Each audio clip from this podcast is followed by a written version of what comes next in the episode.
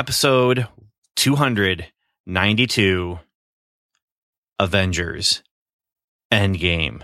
Welcome to Level 7, a podcast about Marvel's Agents of S.H.I.E.L.D. and the Marvel Cinematic Universe. It's a magical place.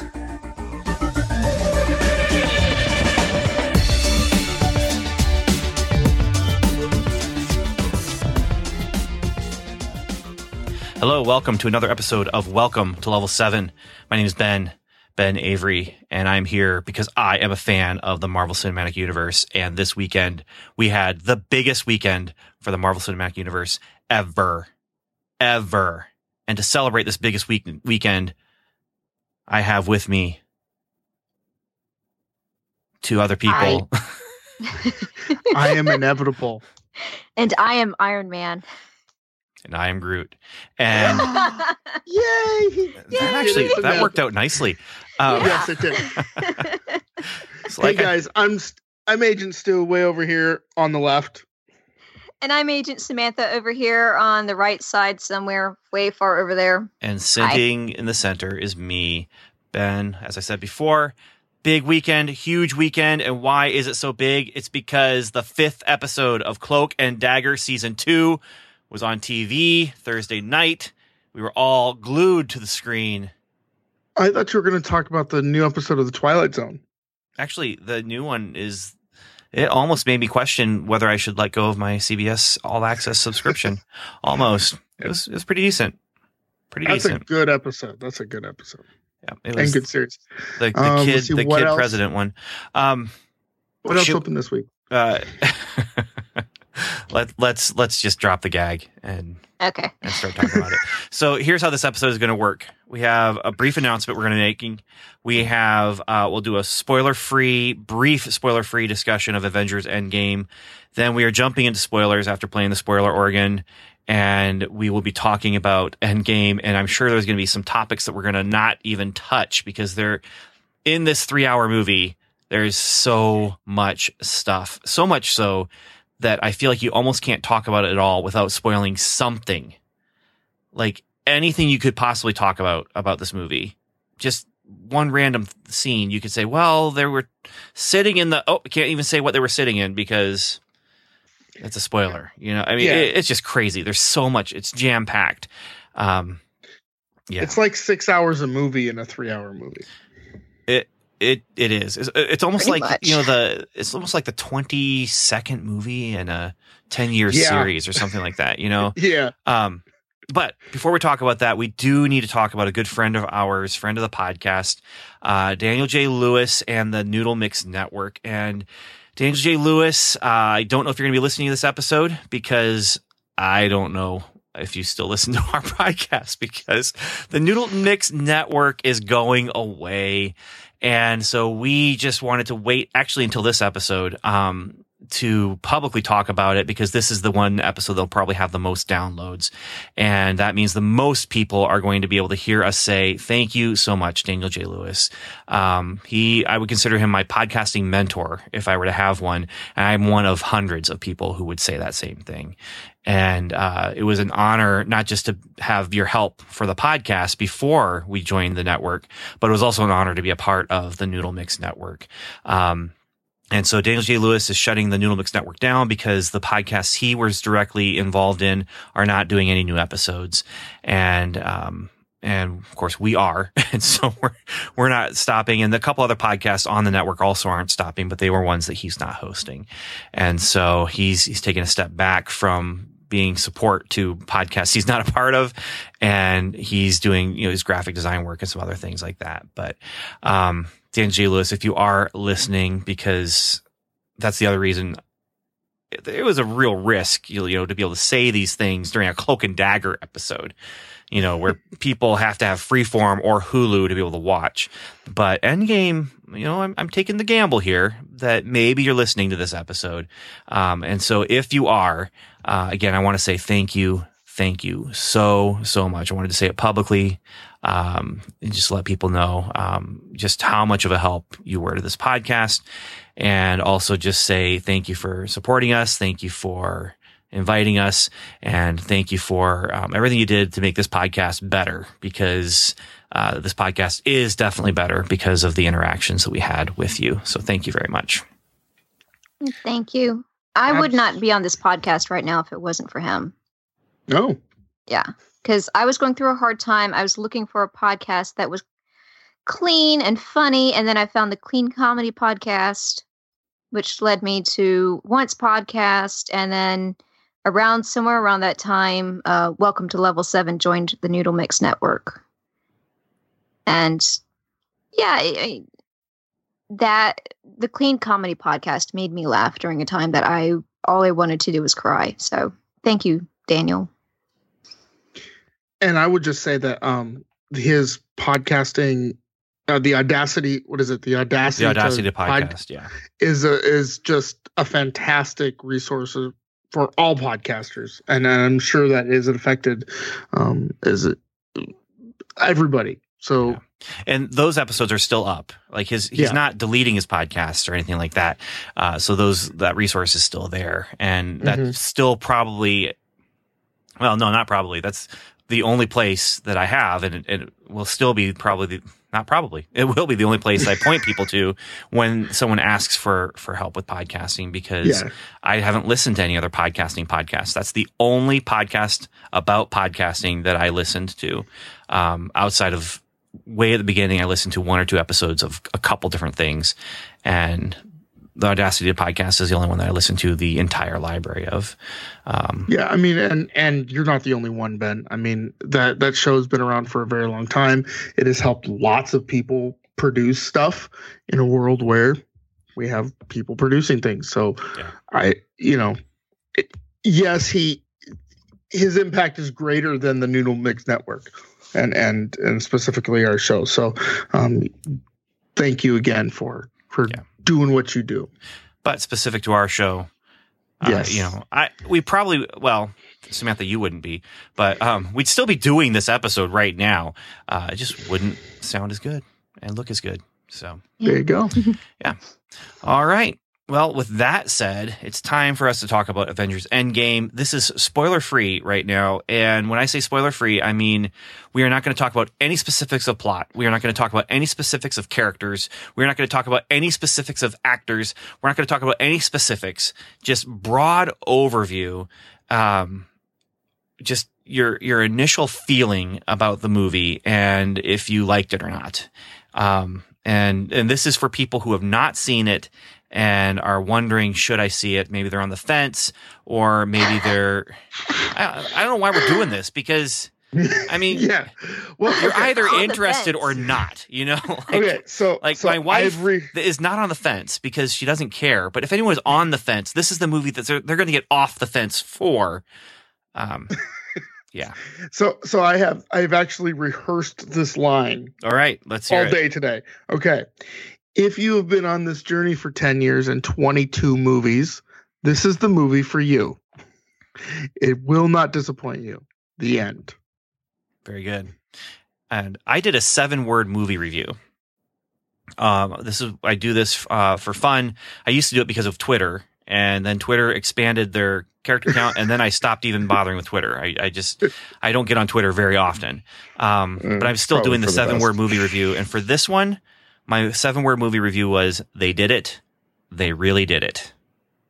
And, and that's just because this is such a monumental task of yeah. pulling all these threads together from all these movies over 10 years and, and trying to make it into, I mean, honestly, they could end things here because Endgame, you know, obviously they're not ending it here, but they pulled things together in a send off that was just almost perfection and and I say almost perfection be, because things we'll talk about, but yeah, yeah, I'm gonna we're gonna circle back around to that later too because I have I have a, a kind of a serious question. So, but yeah, Samantha, what about you? Your thoughts? If you're a fan of the Marvel Cinematic Universe, this movie has all the feels. You're going to feel everything. And if you haven't seen the movie yet, um, just be forewarned bring your box of tissues. Don't bring the little packet, bring the whole box because you're going to need to share them with everybody. Uh, yeah. Also, also make sure you use the facilities before the movie. Yes. You don't uh, want to miss Yeah. anything. You know, it's a, that's fun to joke about, but dude, you remember Lord of the Rings, right? I mean, yeah. we did it Yeah. then. I was younger Yeah, then, I'm- and I, I I did it then. I, I I made it through this time. I didn't even think No, about I, it. I didn't. Yeah, I made it through this time too. I'm just forewarning people. You know, this is for the. Am I on the fence? Or, you know, it's a long movie. You don't want to miss any of it. it is. I went to the movie theater with my boyfriend. We had dinner at my house right before, and he, for some reason, he drank two glasses of water. And honey, I'm so sorry if this embarrasses you, but this is just it's it, it's a lesson that people need to hear about three hour movies. And as he's going for the second glass, I said, "You," I said, "You realize that this is a three hour movie, right? And that you may not want to go to the bathroom." And he's like, "Eh, it'll be okay." Um, I, I'll point out the moment when we discuss it, but because I know it will be something that we will discuss. Um, anyways, he gets up and goes to the bathroom, and something huge, something I don't think any of us were expecting happens. And he comes back to the, his, the seat, and I'm like, "You totally missed it because you you drank two glasses of water before we came over here. I'm I'm talking like ten minutes before we left the house. So He you were two glasses of talking. You were talking during the movie, Samantha. I I I had more reactions, like at, like I don't even know. yeah. Usually, the most outward reaction I have during a movie is laughing, and that's usually when other people are laughing, so it's not a big deal. But this movie, I was laughing, I was reacting, I was gasping, I was talking to the screen. I I was another person when I went to see this movie. Hmm. Well, okay. So, you know how I feel about people who talk at the theater. uh, yeah. There's your Firefly reference. Uh, okay. So let's see, Samantha. How many Thor's hammers out of five did you give this? Would you give this movie? um, six. Okay, well, uh, Stuart, how many Captain America shields out of five would you give this movie? Probably five. I can't think of a reason why not to. Okay, and Although in this case, never mind. and I give this uh, out of five Pym particles uh, four. I gave it a four stars. Now I'm very you're good for the stingy. solid four. You're good for the solid four. I'm very stingy with fives when I'm doing my movie review stuff. I think No, I'm just I'm saying just the particles because particles I'm guessing are are subatomic. yeah, but they're powerful. So you can't see them. they're huge. so what are the value powerful. of them if you can't see the They particles? okay, okay, okay. He's got four. I can't even Four do that. vials. I wasn't gonna say that. Hey, 'Cause- I, I'm just saying four. That's all I'm saying is four out of five. Like, okay. like if there's five, I'm saying four out of it. So it doesn't matter what size they are. okay. It's the same percentage. okay. I mean, it could be five, four out of five moons. You know, same percentage. So, okay. So, uh, by the way, the moon thing was not a spoiler. That was referencing Infinity War. Infinity. War. Yeah. There might have been moons in this, but I don't remember. I'm sure there were in the sky in the background somewhere. Oh, there were. I Okay. think it's just yeah. Okay. Well, anyway, that is that. So, man, they reference everything in this movie. Have fun Yeah. if you have not seen this, and uh, just just get ready for a fun, fun ride. I'm trying to figure out when I can go see it again because it's three hours long. So to go see it again, that is a investment. That is.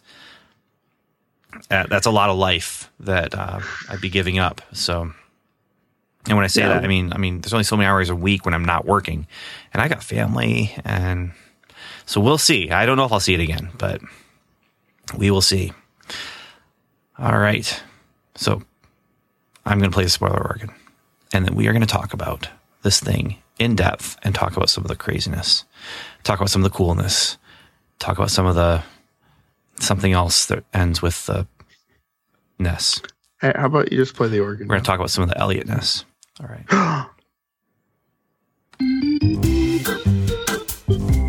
Spoilers. Spoilers.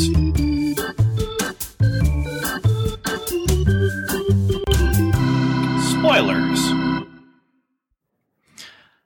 All right. You know, that's probably what this movie was missing is Kevin Costner. Just a little bit of Kevin Costner. He was Um, probably in it somewhere. There's no Sylvester Stallone. I was surprised that we didn't get to see him. uh, I was not Yeah. surprised. there were so I many other people that I was surprised about. Everybody else was in this movie. Uh, they didn't go that deep in Guardians though, because Guardians is already an ensemble movie. That's So- true. That's true. And Okay.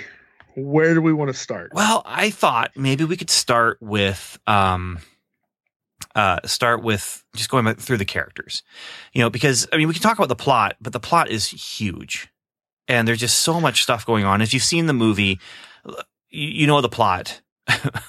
um, Even but if let's just do this though. What did you think of the plot? What did you think of the storyline that they presented us with, which is not the gems taking them back in time, which I was afraid of. Instead, they just went back in time using the quantum realm uh, as their you know magic weapon to get to get to do this, and then they stop. Okay, so they kill Thanos, then they go and get those stones, and then they come back to the present and they bring back everybody and then Thanos comes from the past and attacks them and we have a big war and that's it in a nutshell and I mean, it's a classic boy meets girl. Boy and girl fall in love. I mean, it's a classic story. boy meets girl boy and girl fall in love girl gets killed girl from the past comes to the future girl meets boy again girl doesn't remember boy girl is not really impressed with boy so girl leaves like it's a classic story it happens to I all mean, of us I mean, yeah. yeah. There's so to to me the the plot of the story is very um woven into the characters very well. I would I would go along so far as to say that it's almost not that important. I- What's important is the characters. I think you're probably not wrong there. This whole plot was it was clearly them sitting down and saying, "How do we make it work so we can send them Right. back in time?" You know, and so we can reference these other movies, we can see the, these other movies, and and and and have these moments where we're remembering these other movies. But it's not just a clip show. As soon as they went back in time, my son leans over to me and says, "Is this going to be a clip show movie?" And I'm like, uh, "I don't think so. I don't know." It- what I think what really happened is they were sitting around the the writers table. You know what I really, really, really like? I really love Back to the Future Part Two. That's my favorite movie ever. And they're like, okay, how do we do it? We do it by what- not doing it because we have to make sure we tell everyone we're not doing Back to the Future 2. But Right. we're totally going to do do Back to the Future 2. yeah. The only thing you're missing was Michael J. Fox actually playing Johnny B. Goode. Oh, man. Uh, yeah. But that's the thing, right? Because there's no. So, yes, there's reasons to go back in time and take care of the, you know, get the stones and do all that sort of stuff. Plot reasons. But then there's also the, you know, sort of meta reasons, right? Let's go back to the Battle of New York. Let's go back to, um, you know, reference every single movie that we've done, 22 movies, and just to sort of, you know, put the warm jacket on and say, yeah, you remember this. You liked this. Every single character got a moment to reconnect with someone. And when I say every Mhm. single character, I, I, I mean that. Um, except maybe Hulk. Because Hulk meets Hulk someone got new. to reconnect with himself. That's what I Oh, was yeah. Yeah. Okay. That'd work. Hulk Um, way. connected. Banner and Hulk connected. Yeah. Tony and his Yeah. dad. Uh, Yes. Cap and Peggy. Yes. Um. oh, oh, uh, Hawkeye and Black Widow. Yeah. it was them. oh, I mean, Hawkeye and his family. well, that was. I mean, that was his driving force, but True. but there was a connection with Hawkeye and Black Widow there. Um, Yeah. and then of course Oh, Thor, yeah. Thor and his mom. Uh, Mhm. you know, seeing seeing his mom and and Well, getting a chance to talk to her the- before she dies, and Yeah. And then all of the secondary characters too. I mean, you had the the the reunion with Groot and Rocket. You had the uh reunion. I mean, Oh well, those Every- those are huge. I mean that that was Yeah. just the reunion after the second snap. right. but before the third snap. and, uh, and so I liked that though it, that brought it back to the present. Um, and I liked that the snap had consequences still. They were Mhm. muted consequences, but the consequences were still there. Um, all these people years complain. later, well, still had consequences. yeah, yeah, Yeah. Um, all these people complaining, well, everyone died. We, we know they're going to come back. Well, okay, sure. But you know what I was thinking about this? And I, I, I don't know if I'm ever going to write a blog post about it, but I want to. That, um, that thinking of those people died in the movie, but we know they're going to come back. That is self-centered viewing where it doesn't matter. And, and so I know what's going to happen. So I'm not going to let it matter to me you know, because it's not done in such a way that is supposed to matter to me. And and I would Well- say that this is done, you know, the snap, all the stuff that happened in Infinity War was done for the characters who survived. And the characters who survived, that's who we're supposed to be looking at and journeying with and empathizing with. And in, instead of saying, "Oh, well, I know that Spider-Man's coming back because he has a movie coming out." No, you look at Tony and you you empathize with Tony, and that's part of Tony's journey is to get Spider-Man back. You know, and uh, so there's that's something that that's irritated me and bugged me a lot because Well, I'm sorry I irritated and I'm bugged sorry. Ben. no, no, I, I, I know I've been one of those people that, who have said I- that exact thing. who said that it doesn't matter because they're coming back? No, I, I yeah, because I was really irritated that the Spider-Man Homecoming um, trailer dropped Oh. weeks ago.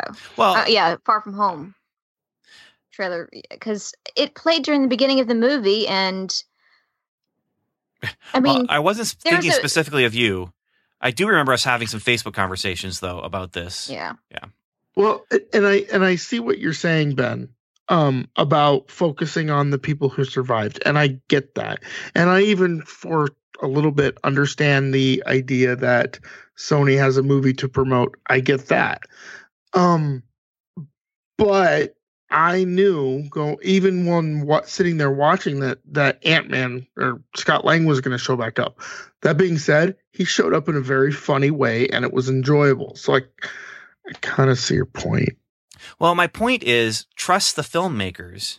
Yeah, no, absolutely. and sometimes sometimes you can't trust the filmmakers you know and you have something like spock dying and that was a contract thing you know and he may not have come back because he may not have come back to do another movie but they let him direct and so they brought him back you know?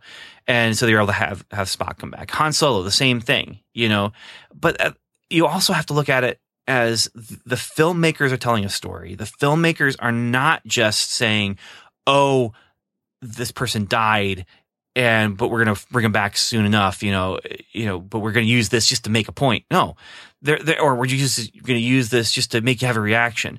They're hoping for a reaction but then you also have to look at the other characters and their reactions and stuff like that. You got to trust the filmmakers. And this is a situation where i feel like i'm very vindicated in saying this because they knocked it out of the park. And as a result we have Iron Man, and maybe that's where we can start when we talk, start talking about characters. We have Iron Man making some choices that are difficult choices because does he go back and try and get, you know, get the kid back, you know, get Peter Parker back? But he has the possibility of losing everything, and he now has a family. He has a daughter, Pepper. I mean, they're they're married, they have a child, and they they have this family unit, and and he failed once and almost died and now he has a second chance. And this sets up an incredible character arc. And oh go ahead. The problem with the Spider-Man uh, Far From Home trailer was it spoiled to the fact that Tony Stark was going to die. i don't think it did. To me, I caught on pretty quickly because Spider-Man wanted to leave his suit at home, or Peter Parker wanted to leave wanted to leave the Spider-Man suit at home, and then when trouble pops up, it's not Tony Stark who who goes after and, and tries to find Peter. It's it's um Nick Fury. And why would Nick Fury be bothering to go find Spider-Man uh, when there's Tony Stark, who you know he's a billionaire with a jet? I mean, So- the, bigger thing to me was it spoiled that Nick Fury's back, you know. But here's the thing, Mhm. though. Yeah, I- it's just wow, putting all that together, I figured out, and I think we actually had. I mentioned this in the in the conversation. I was, and I, I said I was. I, I, I remember feeling pretty certain that Tony was going to die. you put all of that together, Samantha. I hadn't even a clue. I didn't even I didn't even put that together. In fact, I didn't even know that Tony was gonna die until the very end. I was Like I didn't. I was absolutely expecting Tony to die and have been for a long time. And I didn't even put it together from the trailer, Samantha. Like it didn't even cross my mind from the trailer. But um, I will say, and my kids were very impressed with me because they kept asking me, who's going to die? Who's going to die? Who's going to die? And I'm like, here's, here's what I'm, here's what's going to happen, guys. Just setting you up for this. Tony's going to die. Cap is going to retire and Thor is going to go and be with his people. Now, I was halfway wrong with Thor because that five year later thing, I didn't know that was going to happen. And so in the beginning of the movie, Thor was doing the thing I predicted him to do, and then he did something different at the end of the movie. But I was pretty proud of myself. And when we walked out of the theater, my daughter said, You were right, Dad.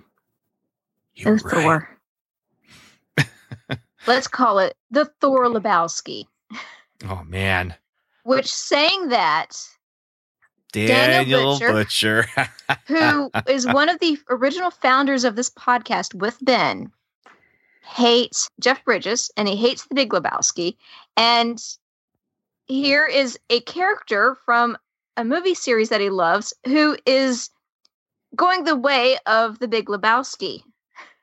Well, and and also, I mean, let's let's be fair. Jeff Bridges is in the first movie of the MCU, True. And Yeah. so I mean, is already there was reason to have hatred for from Daniel. uh, I can't remember if he talked about that hatred in that episode when we talked about Iron Man, but That was forever That was so long ago. it was a very long time ago. It was Almost five years like ago. eleven. it was eleven years ago. 11. well, I mean, for the episode that we you- recorded with yeah, Daniel. but you guys, yeah. oh, okay. Yeah. So, um, So yeah. where do you want to start with Tony? Well, okay. So is this a good arc? I mean, I've already said it. You know, I, I feel like this is a good arc. I Oh, feel yeah. like this is uh, a death that makes sense. And that's really why I predicted that he would die, is because it made sense for him to be the one who dies saving people. I didn't know he was going to do what he did. Um, Well, but what's funny is in in the first in the Avengers, the first Avengers, Cap tells him he says, "Are you the guy to put to lay yourself down on a line to make the sacrifice play?" And you know when he's like, "You are you are you the guy who's going to lay down on the wire and make the sacrifice play?" And Tony's like, "I'd figure out to cut the wire, figure out how to cut the wire." That, and then you compare that to this movie where he is the one to make the sacrifice play. He now he does it in a way that is grander. You know, he he he takes everything and then does the snap, and that's why he dies. But he, you know, that's a really interesting, really interesting arc from all of his movies. You know, twenty two movies or whatever, however many movies he was in. But for eleven years, you know, he was the first MCU guy, and he's. And then this was a good send off. So yeah. yeah, after Infinity War, I mean, before Infinity War, I don't know if he would have made this kind of self sacrifice, but after Infinity War, after lo- losing half of every living being out there, including uh, animals and probably little tiny microscopic or- organisms, Tony knows what's at risk. And he knows that if he has to sacrifice himself, he will, he, he will do it for the sake of his his child, for his wife, for his friends. He was he he- had been pushed so far that he was willing to take that leap for everybody else. that was the thing I was really impressed with him was once he was able to once he realized that it was just him and Pepper and that one scene where he's you know he's going after the girl the first time we see him basically after the 5 years and he's going after the little kid in the um in the um The tent. in the tent Yeah. yeah that got me that got me right right where you get it you know because that was a good father you know father moment right and that's that's what we wanted to see out of tony Oh yeah, I mean, and not just that. I mean, when we first met him, he was a a party guy. hmm Uh, no chance of family on the horizon for him, and I think losing Peter had a huge impact on him. I mean, the way he was so-called parenting Peter wasn't very good. He was parenting Peter like almost like he was his own father. Howard, the way he way Howard parented uh, Tony. Um, and I think maybe he realized, hey, I don't want to be that guy. I, want to be the the hands-on, loving, playing with my kid in the tent, doing tea time with silly hat kind of dad instead. Which I kind of wish that there was a scene where Tony was wearing a funny hat. The, that brings up that there was one other uh, kind of father figure that he played, and that was Iron Man 3. Oh yes, Mhm. And so the camera, my kids have seen Iron Man. They have not seen Iron Man 2 or 3 yet because we just didn't have time to squeeze those in and Infinity War. And so as the camera is panning all the people at Tony's funeral, it goes on this one teenage kid. Mhm. And my son just leans over like, who's that? uh, for, it took me a moment. And it was context clues. It wasn't. It wasn't that I recognized the kid. It was like I bet that was the kid from Iron Man three. And, Well, Ben, you're smarter than me because I had to Google it. well, well, uh, it. I had to figure it out though. I did not recognize it, and it was uh, you know, two minutes later, I'm leaning over. Oh, that kid was. Yeah. So so yeah, just just to make sure we're clear, um, that they're the last scene, not the last scene.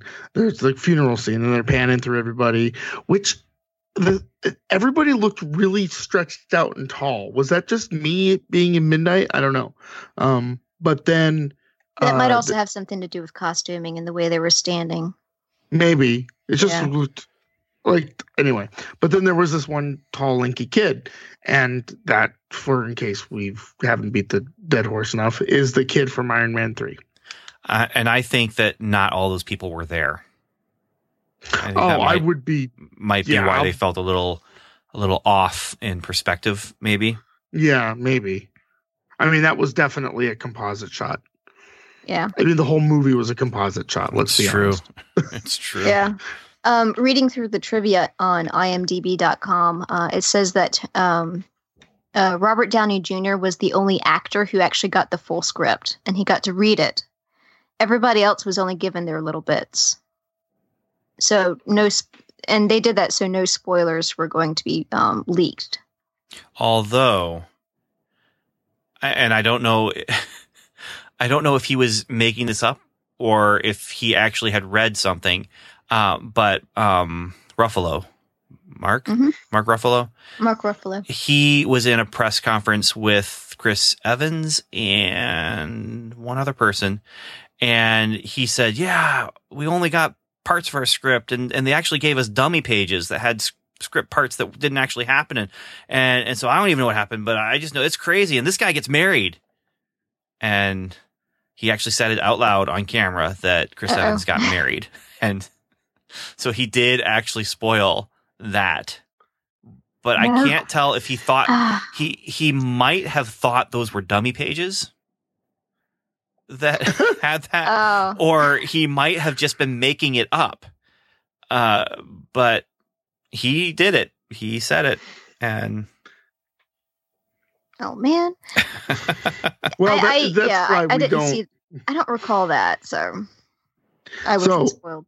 Yeah, well and you i didn't go? i wasn't spoiled either i mean i i, wa- I didn't watch it i read it and then when i watched the movie and oh mark ruffalo said that was going to happen you know like i didn't think it actually was going to happen i thought he was just throwing out bs you know and no he Right. was he was not So Well, uh, he didn't say that that Captain went back to uh, the 1940s and got back, or whenever he g- went back and got back together with No. Peggy. No, he didn't.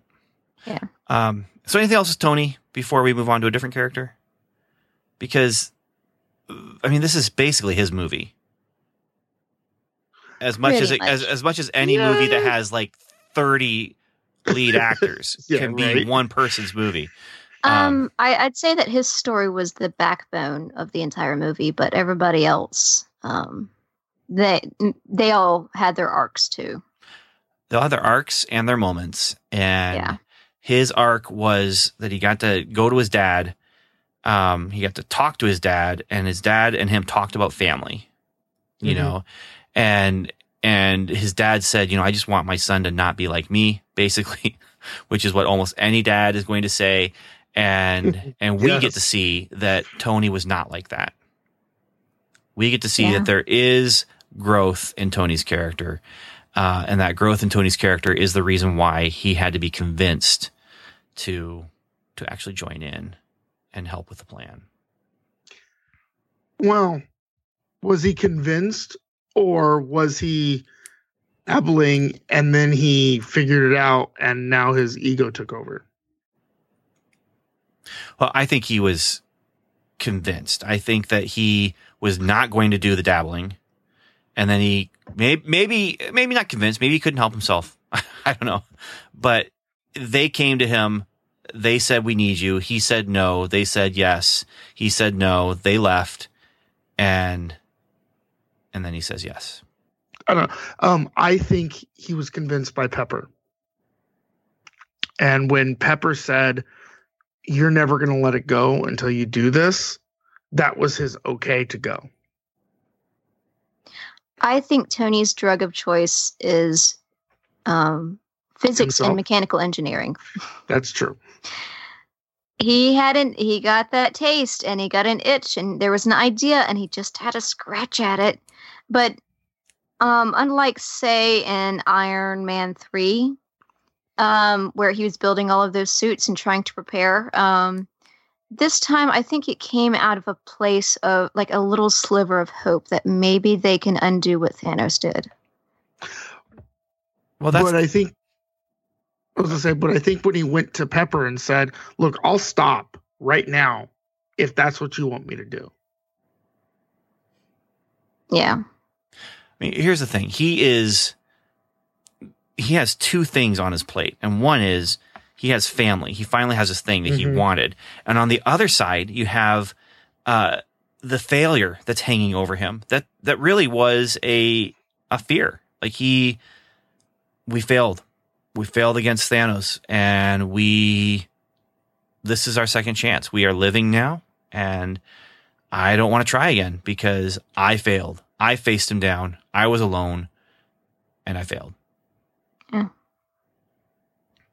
Oh, I think he said that during the scene right after he returned to Earth and he was in the bathrobe and you could see like his clavicle and the ribs um, underneath his um, house coat.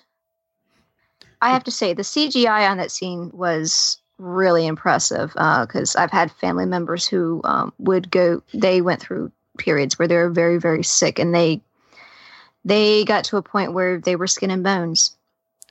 Um, and that was different. Uh, you could see you could see that actually in the ship uh, when he was recording the message. You could see his you could see the just the way his bones and muscles were were working together. It it looked like he was sickly, and and that was not from the trailer. Like the trailer, he was just normal. Uh, at least I think because I did not notice him looking like that in the trailer. I'd have to go back and look at it because I think that they did CGI him as being very sickly. Um, Well, all three of the main actors, all, all three of our main guys, you know, Captain America, Thor, and Iron Man, got some form of CGI application to their bodies. And this is Tony's. Cap's is at old age. And then no, I, dad bod. there was more than makeup going on in there. There was wrinkles. There was there there had to be more than just makeup going on there because that was that was crazy. Like it was not at all like what you normally would see in like the Star Trek episode where they all age or something like that.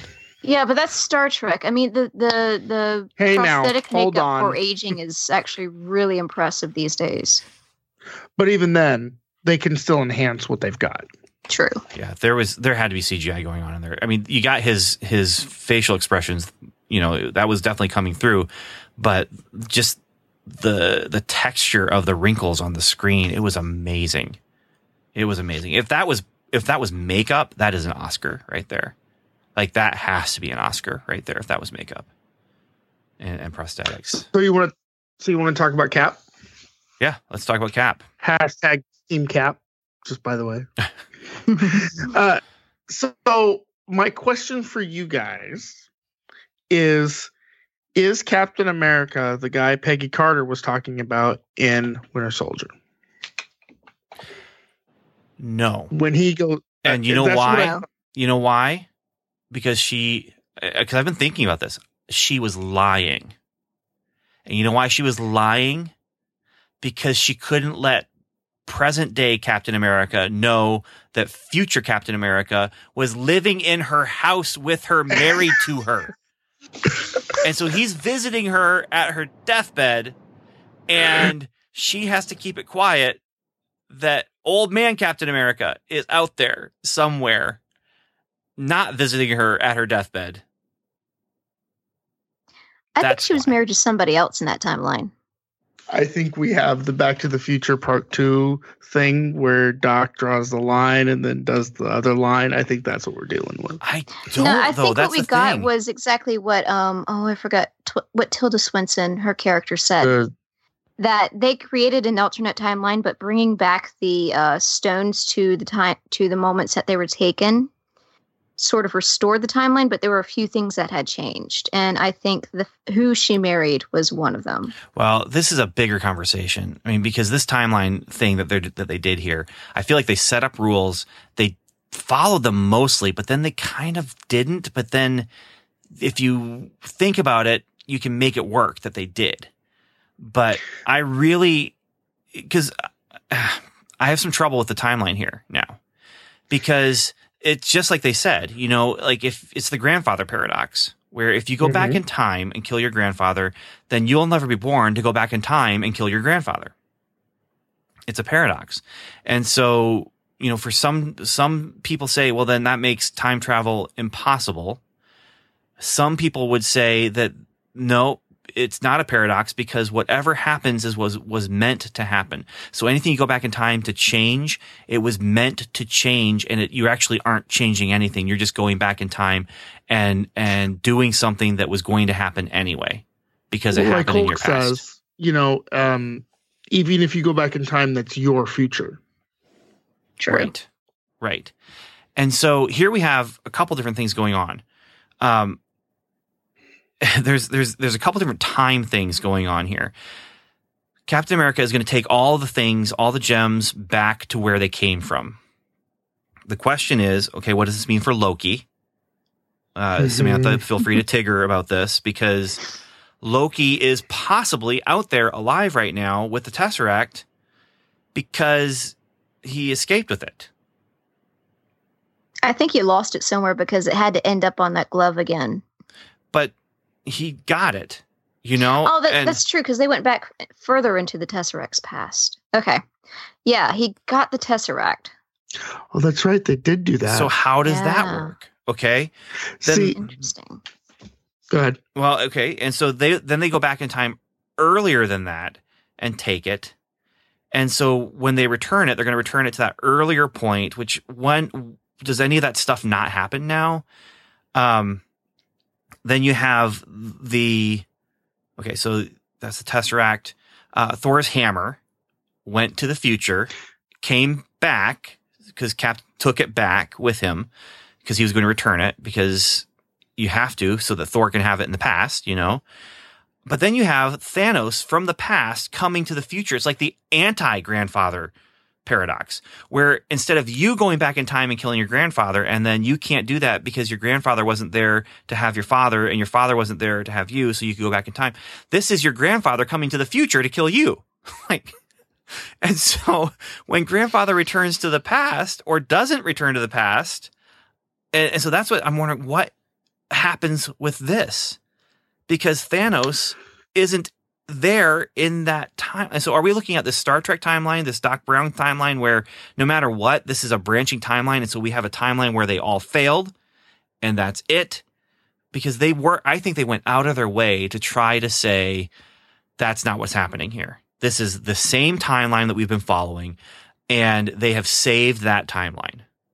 This is not Spock going back in time to save the the, the- timeline. yeah And I think this is this is the one instance out of 14 million in some where they actually did succeed. That's what it, yeah.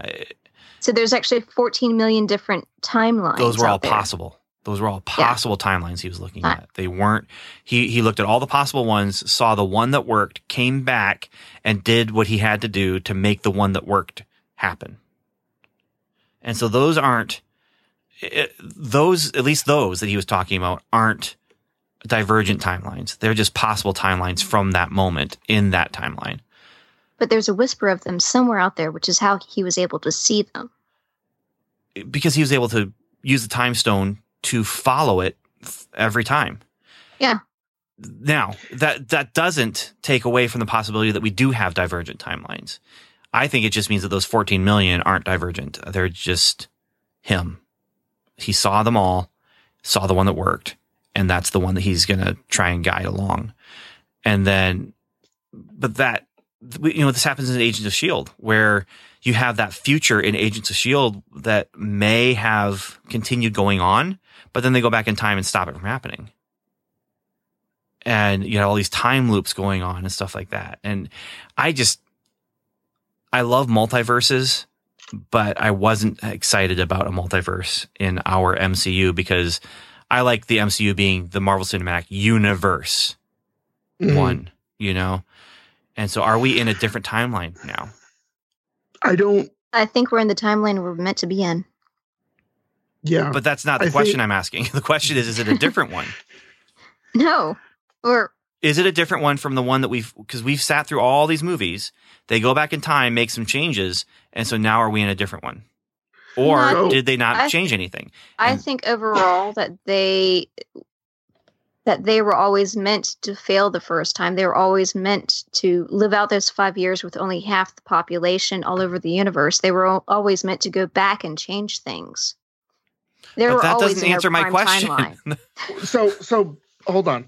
Um yes, I think we're in the same timeline because I think we um that's that's the universe, that's the timeline we're going to play in. It's kind of like when the Ultimate Marvel books came out. The Ultimate, what is it? Ultimate Spider-Man, Ultimate all those guys. Mhm. They're the same stories but they're told differently, right? I don't think we're ever going to see the ultimate MCU. I think we're just going to be in the 616 regular MCU right now. And that's all we're going to play until Kevin Feige either leaves and they have to reboot the thing or whatever. Um, but I don't think we're, I, I think we're in the same timeline, honestly. And I think when Peggy says in Winter Soldier, he's sitting at the Smithsonian and Peggy says, he saved my husband. I think she's talking about him because that's what I want. Well, she could be. It's either that or she's lying, and and that she's kind of giving this story so that Steve in the present day doesn't catch on what what what actually happened. But Hmm. but that's where I'm just Steve went back in time, lived a whole life in in secret, and and so we when when he shows up at the end, I mean, this is one timeline. The one thing that works against that, they do everything so well as far as they're returning the stones and doing this and that and this and that. Um, the one thing that works against that is that Nebula from the past comes into the future. So how can she become Nebula in the future? And Thanos in the past comes in the future, which means Thanos wasn't there in the timeline to snap his fingers and make that five years happen. And so we do find ourselves a little bit No, in a grandfather paradox. No, yes, he. Mm, how did I answer this last night? I had a great answer for it last night. Okay, so Thanos from 2000 what 14? Yes, because that's when um they were at. That's when Guardians Yeah. happened. So Nebula in the present day uses the time platform thing to bring Thanos from 2014 into the future. So Thanos from 2014 is now in the future and Tony Stark kills him with a snap. He does there's nothing done to show us that he's returning these people back to 2014. It's done to look like he's he's he's died. Well, isn't that the isn't that the same thing as the Doc Brown alternate 1955 thing? Uh, no, I, I no, it's not because now Thanos has left the timeline. He skipped over the snap. He's in the future now. And Mm, and he doesn't go back as far as we can tell he doesn't go back with his mind wiped to 2015 so he can live out that whole lifetime there to get us to the point where he does a snap goes to his farm and gets killed but that already happened.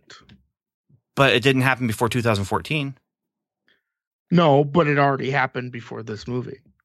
See, this is where the, this is where the whole time travel thing. You start having mind yeah yeah this is what i'm saying Players. So if you think too mm-hmm. much about it there's going to be problems but then you if you step back and squint you get emotional character arcs yeah. Yeah, and I think I think Yeah. they've left it intentionally vague so that they could play there if they needed to or wanted to. Yeah, but I recall some specific dusting for Thanos at the end. So, No, no, no. I, I'm not arguing that. okay. What I'm saying is, if they needed to play with other characters, we're, we're done seeing Thanos. I mean, I'm pretty sure we're done seeing Thanos. Maybe a maybe a, a hint here and there, but like his story was Infinity War and Endgame, and you know the Infinity Saga. Whatever's next, um, we'll see what we'll see what happens. Okay. so yeah melt your brain a little bit when you're thinking Yeah. through that but There is a little bit of a there's a paradox there. Yeah, you're right. After thinking about it. but let's talk about the awesome character moments though because Yeah, you get the. Tony Stark awesome par- character moment where he uses his intellect and he tricks Thanos, which is that's Tony, you know, like he's thinking, he's mm-hmm. one step ahead. He tricks Thanos, he gets the gems out of the, the glove. Thanos snaps his fingers, nothing happens because Tony has the fingers or has the, the, the gems on his fingers of his, his own glove. That's a great moment, a very Tony Stark moment, a great moment for Iron Man to, to go out on is the mm-hmm. snap and the, you know, everyone's cheering and stuff. But let's talk about Captain America's moment. The defining moment for Captain Oh, America. yeah. Well, no, I'm not going to say the one. I, I don't think I'm going to say the one you're, you're thinking of. For me, it was when he's standing there alone. He first of all, Thanos has just literally you know crushed him, and he stands Mhm. up. He is the only one who's standing, and he is not backing down. And there's Thanos and Thanos' army, and I'm like, Mhm. Okay, so the Tony thing was a character moment where you get to see this is a defining moment for this character's character. The same thing here. Looking at Captain America, he's the one who says, I'm not going to back down. I could do this all day. I'm going to get back up. Of course, he doesn't say I could do this all day, thankfully, but he's, he, well, I was waiting in this moment, he doesn't. But he, he's going to stand up. He's going to stand for what's right. He is not going to back down, even if he's the only one. When the world tells you to move, Yeah. you stand like a tree. Yeah, Of and that's that's the big, him. big the big cheer actually fell on when he lifted uh, Thor's hammer.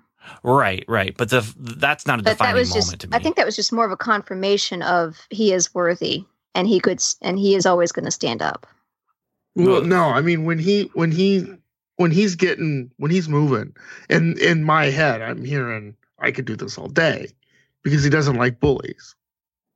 I'm hearing that conversation from um, the first Avenger with Doctor Erskine, where he's like, I, "I don't want to kill anybody. I just don't like bullies." And he sees Thor, he sees Thanos as a bully. Yeah. yeah. So he, he him picking up the hammer, it's a great moment. Don't get me wrong. Yeah, It's an incredible Yeah. moment. It got huge, huge cheers because he's finally doing this thing that everyone knew he could do, but no, well, everyone except for the people in the movies. Thor, though, saw it. yeah. Thor is the only person, even Cap didn't realize he moved that hammer a little bit in Ultron, but Thor saw it and for a moment got worried because he's going to lose a bet, you know. but, but he's even Thor cheers a little bit when Cap picks up the hammer. And, and Thor's like, I knew it. He says, "Finally, yeah, I knew it," or something like that. Yeah.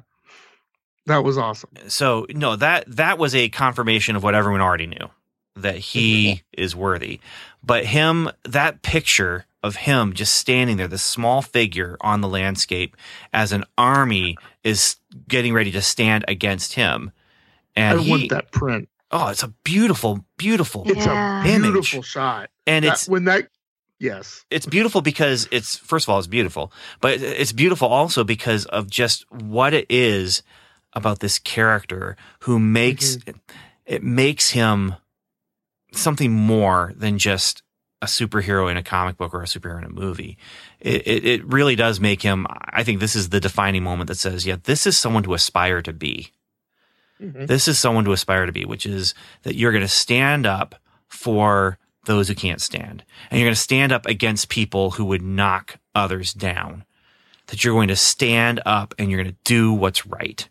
And you're not going to back down because you know what? Someone has to stand. You know, he's always been this character, though. That's what I'm saying. This is a character yeah. defining moment. This is not a character arc moment. But you're yeah, exactly, Samantha. Like this his, is his, I I feel like his true character defining moment was that moment way back in the first Avenger where he, as Skinny Steve, threw himself on the grenade, even Mhm. though it was just a dummy. It was that Skinny Steve when he was eh, cornered cornered in the alley by all those bullies, and he was st- still getting up Yep. And you It was get one that bully. Yeah, but you get this on a large Mm. scale. Yes. it's just in a in a single frame Yeah. and yeah it's it's just i loved it loved That's- it Great, great uh, shot and and composition. I mean, that's a that's a painting. That's Mm-hmm. a painting on my wall someday. Yes. Yeah. Also, I wonder. the- I I'd be curious to know if that's in if that's a comic. If anybody's seen that in the comics before, because I'd be very like that. I would buy that issue. well I, mean, Also, I, I would say go ahead and, and look for the infinity gauntlet or infinity war Mm-hmm. um, because there is the idea there is that captain america stands up against thanos when thanos has the infinity gauntlet and yeah there, there's a bit of that there and there is another comic where he picks up thor's hammer and uses thor's hammer and um, shows that he's worthy to lift up the hammer Yeah. And um, that moment I was talking about where my boyfriend had to get up and go to the bathroom when Steve picked up the hammer. You're kidding. That far in the movie?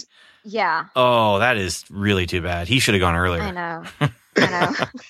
I really need to teach him about the uh, the low moment that the heroes have to meet before the um, the um, driving action towards the end of the movie occurs.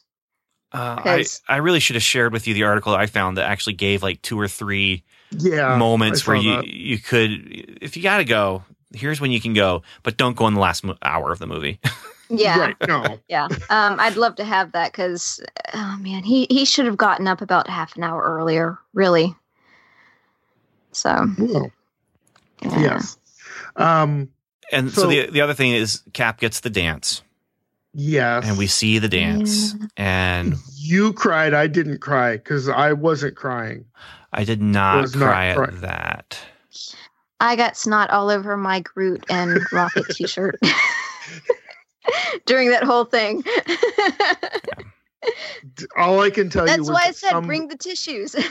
somebody must have been chopping garlic or chopping onions, Onions, or yeah. something in that theater because I I wasn't crying at that moment. So it's fine.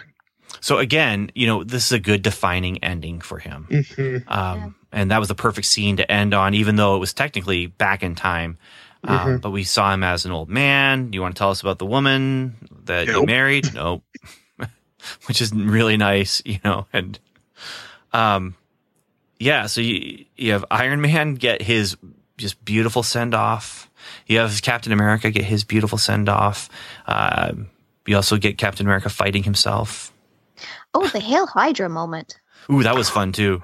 Yeah. Oh, when they when he got into the elevator, I I was I mm, I almost oh, lost it. Sitwell. Sitwell is back. Yeah, it's zombie Sitwell, sort of. I so he gets in the elevator and I'm just uh, almost rolling my eyes because there's a couple coincidence things happening in this movie where I'm just like they this is just so forced, you know. But You thought that was forced? oh yeah, no. Well, I mean, it is forced. It is because but- he, he steps in the elevator and it's not only exactly like that, but like two of the people from two of the people from that moment were in the elevator with him, and it's like, Yeah. oh my goodness, oh come on, Yeah, but this is this is before their that moment in their timeline. This It is a couple years before. it doesn't matter. We saw the movie, and, and they're setting it up so it's exactly the same setup, but then the yeah. Yeah, and, and I, I don't like that until the payoff happens. And oh, then Oh, you are an Eeyore. no, I yeah, you guys, I know. it's coincidence. I do not like coincidence. I do not like coincidence that you have the that moment that looks exactly the same as the other. You know, to to we're having Well- actually like two of the same actors who are already there. Yeah. And- well, and and to and you could see it in Steve's eyes as he stepped in. He recognized it as a coincidence, and he and he still went in. But it's the payoff, and when the payoff Yeah. happened, I was just, oh yeah, oh yeah. So, I mean, that this movie is full of those moments, though. that's why it's four stars for me instead of five. Yeah. is because and i'm not going to begrudge them that. I mean that's what the movie is set up to do.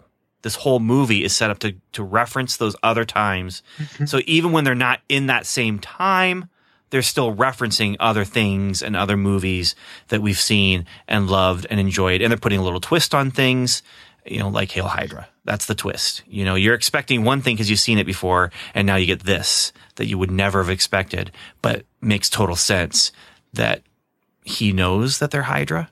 He knows what they want and it's it was wonderful. Like the, the trick. The trick could have happened in any way though.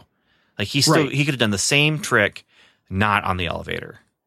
You know and, and it could have just been sit well and you know just crossbones or whatever. But it just Well, see, Yeah. that's why I gave it a five because I love those things. So, I mean, I'm not kidding when I say Back to the Future Part Two is my favorite Back to the Future movie because of the the scene where he's at the fish under the sea dance and he's trying to sneak around the back and he's and Marty is up on the stage and then he's got the. I mean, that's a great great scene and I love it. And this is the only other movie that I can think of that does the same thing. But I would argue the difference between them is that in Back to the Future 2, it's not coincidence. It's repeating. It's actually living through it again. And so for this, it is coincidence. It is, you know, well, it just happens to be the exact same setup that you saw before and you loved before. And, and that's why it's four stars is because I, I just that's that's something I, I don't like. I love referential stuff. I love circular storytelling. I love going back to the beginning, you know, and and and that's something that that why I do love the Back to the Future series, and it is because of the way it just circles back on itself and back on itself, um, and plays the time travel tropes just like this movie did. Um, but again, I, I can't begrudge it that because that's what the movie is intended to be. This movie is intended to be the end of 20 years, or not 20 years, uh, 22 movies, 10 years. It's meant to be exactly what it was. Mm-hmm. And, and so all these things that I'm saying, ah, blah, blah, blah, Eeyore, Eeyore, I'm such a big, you know, loser, negative Nelly. Um, and, and whoever's listening right now, you know, maybe you're saying the same things, or maybe you're agreeing with me. Who knows? But If you're agreeing with Ben, write in, please. if you're agreeing with me, then you're right, but you're an Eeyore. Um, but the the point is, you know, that's what this movie was made to be and made to do, and it Mhm. worked well, and it got all the cheers, you know, and it got all the tears. You know, I, I we also had this problem last season on um, Agents of Shield because the version that of Agents of Shield we saw was the one time they actually got out of the loop, and so we're stuck with one timeline where in the future, um, all the people that they met that are still alive are keep living on, and the other version. Um, is which is the ver- version that we're going to continue to see. Um, in the other version, they actually successfully keep the Earth from cracking. So, I mean, Yeah, that's that's the Star Trek 2009 thing where Yeah. Spock goes back in time to stop uh, Nero because Nero goes back in time to Oh, uh, to to kill Kirk's father, who was played by uh um uh, Chris. Yeah, by Thor. Yeah. So, so what you've got going on though is when Spock goes back in time to stop the bad guy, he's actually stopping the bad guy in a new timeline, which and it Yeah. creates a new timeline. And so then all that stuff is in this brand new timeline. They don't have to worry about continuity and stuff like that, which is, you know, kind of a really well thought out way to avoid uh, breaking canon in a prequel and, and they can tell the story that they want to tell. But what it ends up doing is shifting focus away from the timeline that you spent so much time in, which is why some Star Trek fans turned against the movie because, and, and actually one of my friends right after seeing the movie is like, it just erased everything that I know. It just erased everything from Star Trek. It, it didn't erase it. It just created a second timeline where you have different people who are similar to the people in the other timeline. And yeah. So I just it- yeah, I, I it's a workable yeah, thing, but Yeah. Um so yeah, thinking back, I think the first time around when we saw Steve talking to older Peggy and she was on her deathbed, I think she was talking about um oh, his name just went out of my head.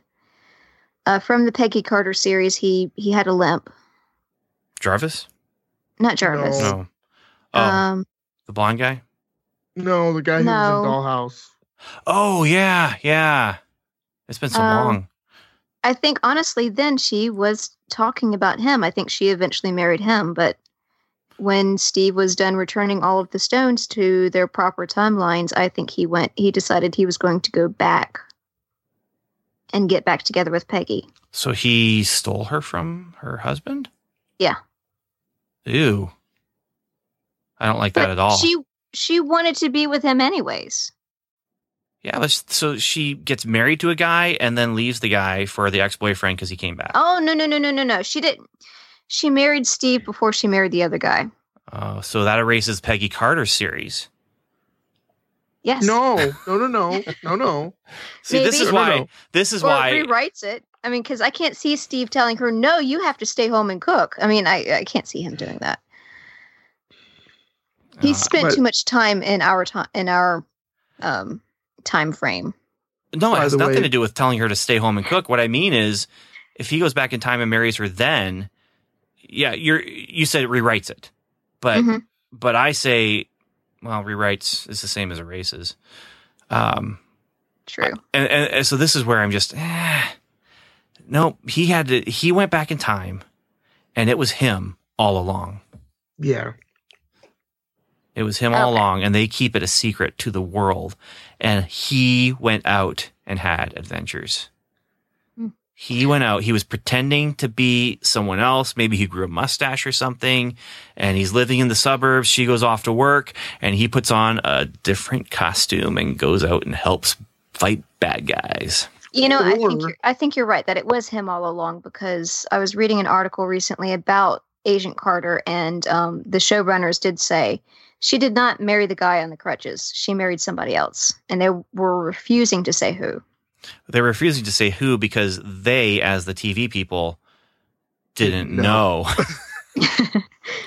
Yeah, because I'm wondering now, since I saw this last night, I, I'm wondering was the plan to always have on the very last episode of Peggy Carter or A- Agent, I don't know why they keep calling her Pe- it, it Peggy Carter. It's Agent Carter is the name of the show, but I keep wondering if the goal of that series at the very last episode, like towards the end, Steve knocks on her door. Come and knock on my well, door. no, how? I mean, they they wouldn't have known back No, then have that this movie was going to do this. True. Or maybe they knew that maybe that's how they wanted to plan it out. That eventually Steve does go back in time and go back to her. Well, that's that's one of the situations where the the TV people and the movie people needed to really communicate and didn't. I, Um, yeah, I think that the TV people could hint that it was going to be someone, uh, but then you know, like you said, they said that it wasn't going to be him. Um, but I think they could hint at things, but I don't think that they could take it as far as to make that big of a leap. Okay. And and then her saying that now that was in Winter Soldier though, right? Mm-hmm. And Winter Soldier was the Russo brothers, right? Yep. So I think it's possible that they knew at that point that this is something that was possibly going to happen. Mm-hmm. Then does this mean that Steve told her when she was younger that he went to go visit her on her deathbed? There's No. another problem. No, he would never have told her that. I think he might have. I think that she was well on her deathbed. She was she had a little bit of dementia though, right? Like she didn't Mhm. remember things, and Yeah. so um, I think maybe Steve was sitting back at home, like, oh, I hope she doesn't say something that you know. But I I just uh, the more I was- was thinking about it after the movie, the more I was just thinking this actually. Uh, there's some really interesting possibilities here where he has gone back in time. He has been married this whole time. This whole time in the background, he's been there. They could do stories about Captain America, not Captain America, maybe as um Isn't as, as Nomad Steve Rogers?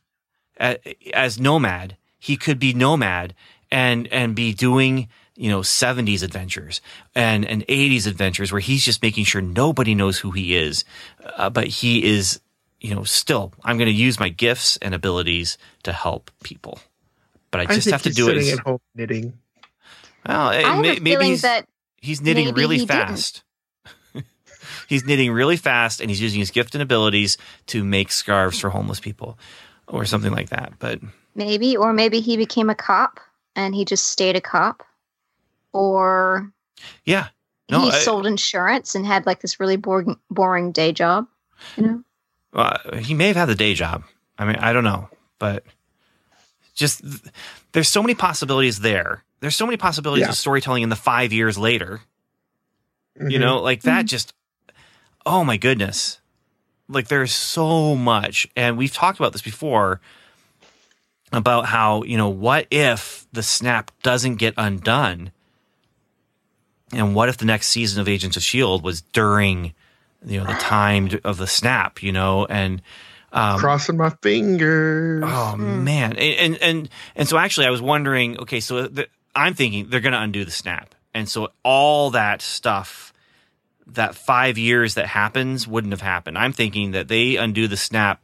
You know, time passes, but they undo the snap, and it's just a small group of people who remembers that, and we, Mhm. you know, and and so Steve and Tony and and Bruce and and Clint, they they all remember it, and they but- keep it a secret so that the world doesn't remember it. right? But I like the idea that it was five years later and everybody remembers it. Right, right. Well, and so when I thought it was going to be that they were going to fix it, I thought, well, the best thing you could do for the TV series is okay, if if it gets fixed in a month, that's a month of Shield helping the world.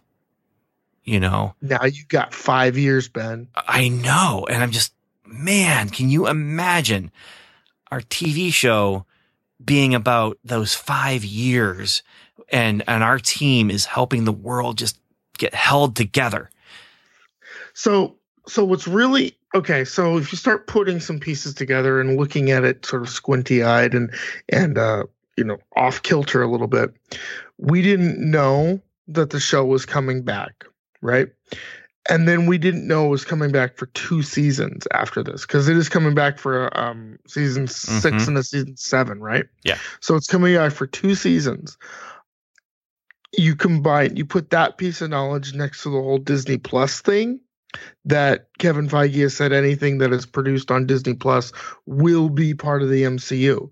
It makes me wonder if Kevin Feige took a little bit more interest into the whole TV MCU thing. I, I don't know. I, I'm really curious. What are they going to do? What does this mean Yeah. for our TV show? Yeah. You know, which because is what I had. This is the same conversation I had with myself after Winter Soldier. Agents of S.H.I.E.L.D. Ends just before the snap. That's the last scene in our show was just before the snap. Because the people on the TV show didn't know what was going to happen. And we had proof of that with the subtitles. They changed dialogue. The subtitles was sh- of the newscast of what was happening in Infinity War in New York was talking about an invasion, the likes of which we haven't seen since uh, the New event, you know, New York, whatever. And they changed it. They didn't change it in the subtitles, but they did change the dialogue. And the dialogue was changed to make it just be about New York. And I, I'm convinced that they thought from watching the trailers that that, that footage they used from the trailers was worldwide invasion. I'm convinced that that's what they thought when they scripted it, when they shot it, and then they get the, and then the movie comes out and they're like, uh oh. and they have to make a change really quick. But the move, you know, the TV show ends right before the movie happens or right before the snap happens, I should say. Um, Speaking of TV, we forgot to mention Jarvis from the TV. Our TV shows Oh, actually yeah. exist in the MCU, guys. I'm the only one who squeaked in my theater about Jarvis. It's like, that's Yes. James D'Arcy. yeah. My son leaned over then as well. Who's that?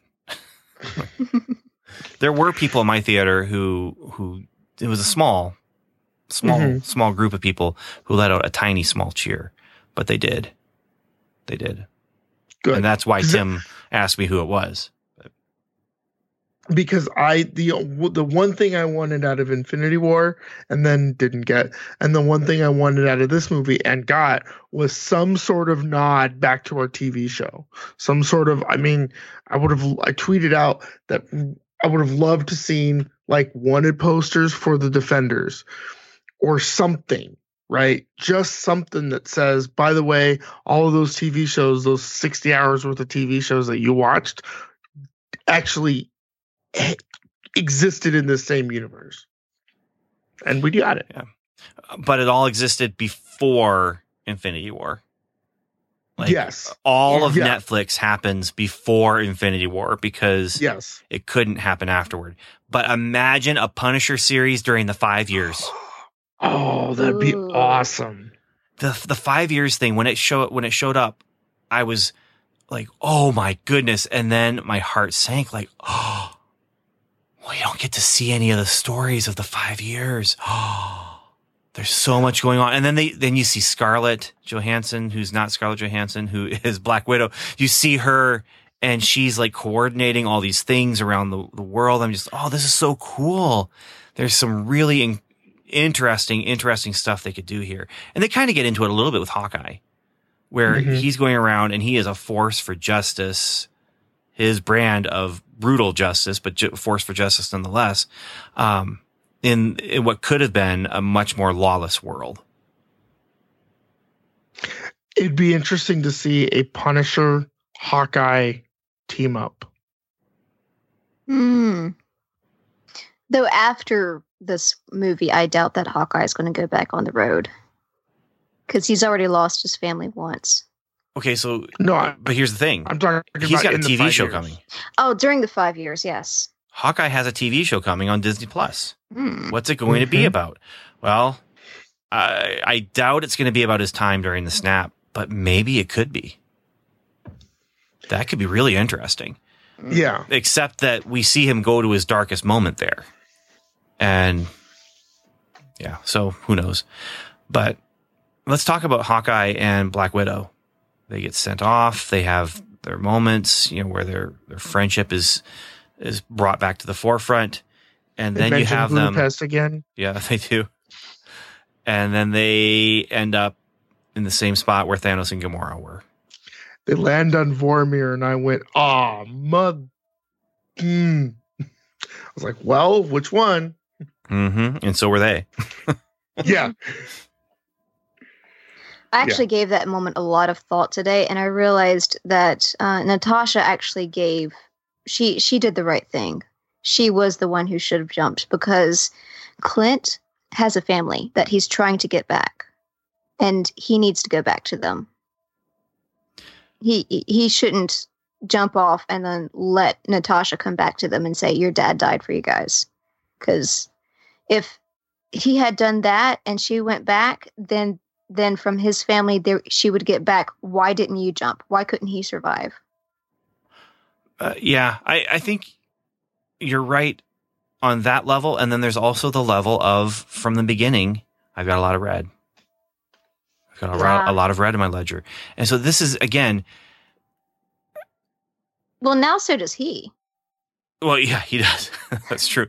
And that might have been one of the driving forces for him is I, you know, I'm broken now. You know, I, can I go back to my family as the man that I've become now?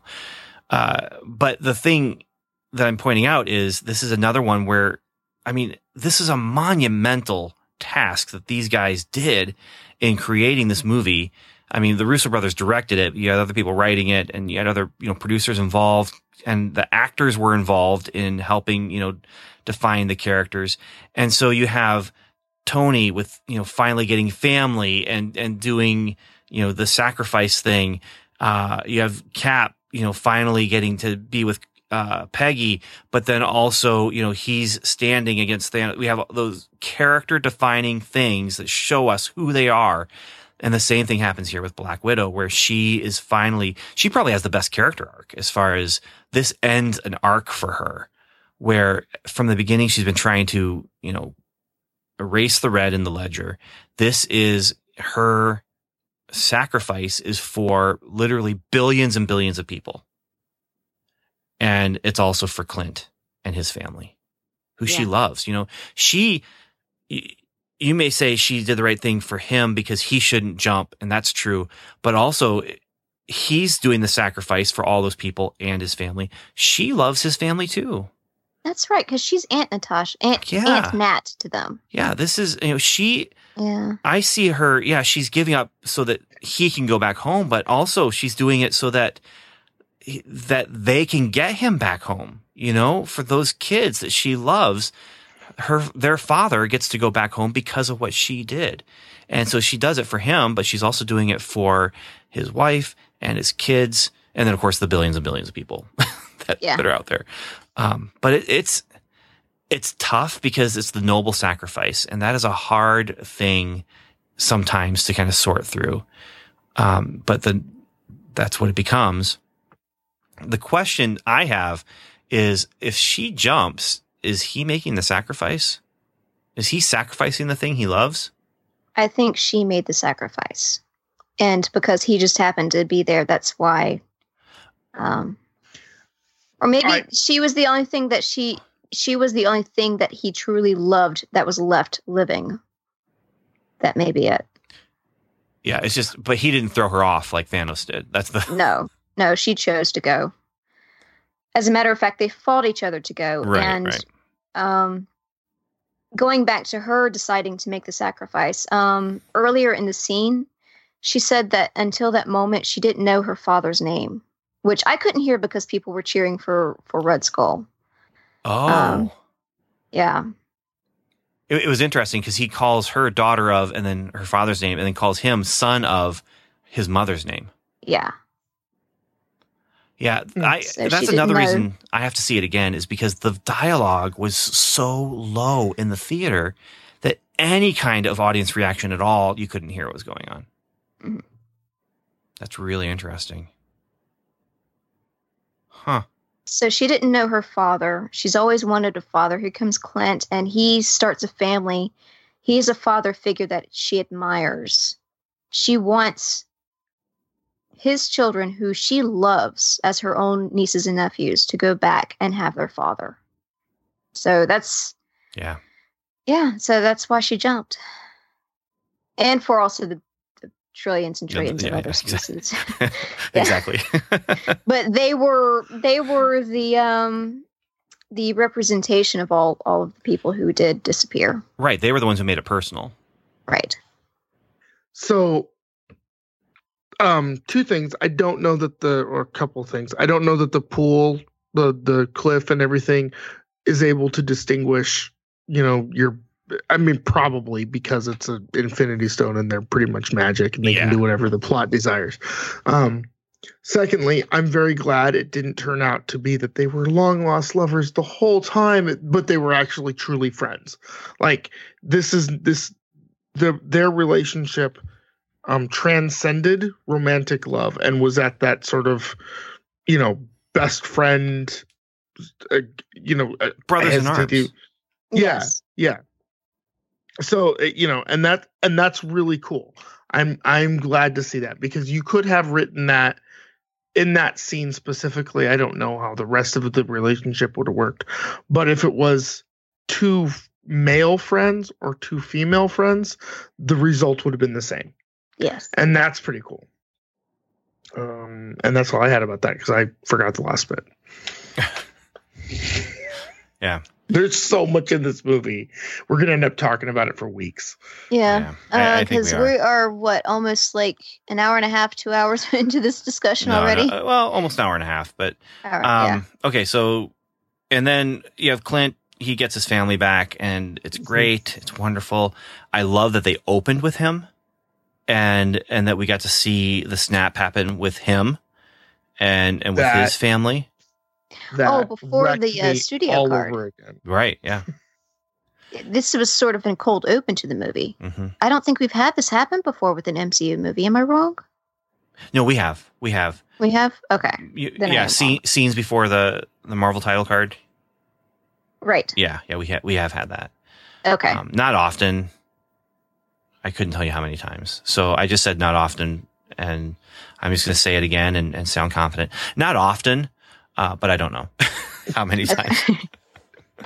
so uh, it it just it it was a nice opening, um, and then we got to to have that moment at the end with him as well, where he his family's there, and it was hard when he went back in time and goes to the door because he hears his family and they hear him, but he disappears before they're able to come back. And, you know, his daughter comes to the door.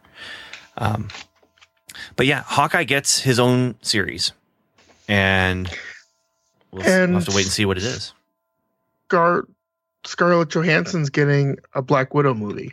Okay, so I wanted to throw this idea out. I don't think this is it anymore because I don't think they could get away with it. Uh, I think fans would turn on them.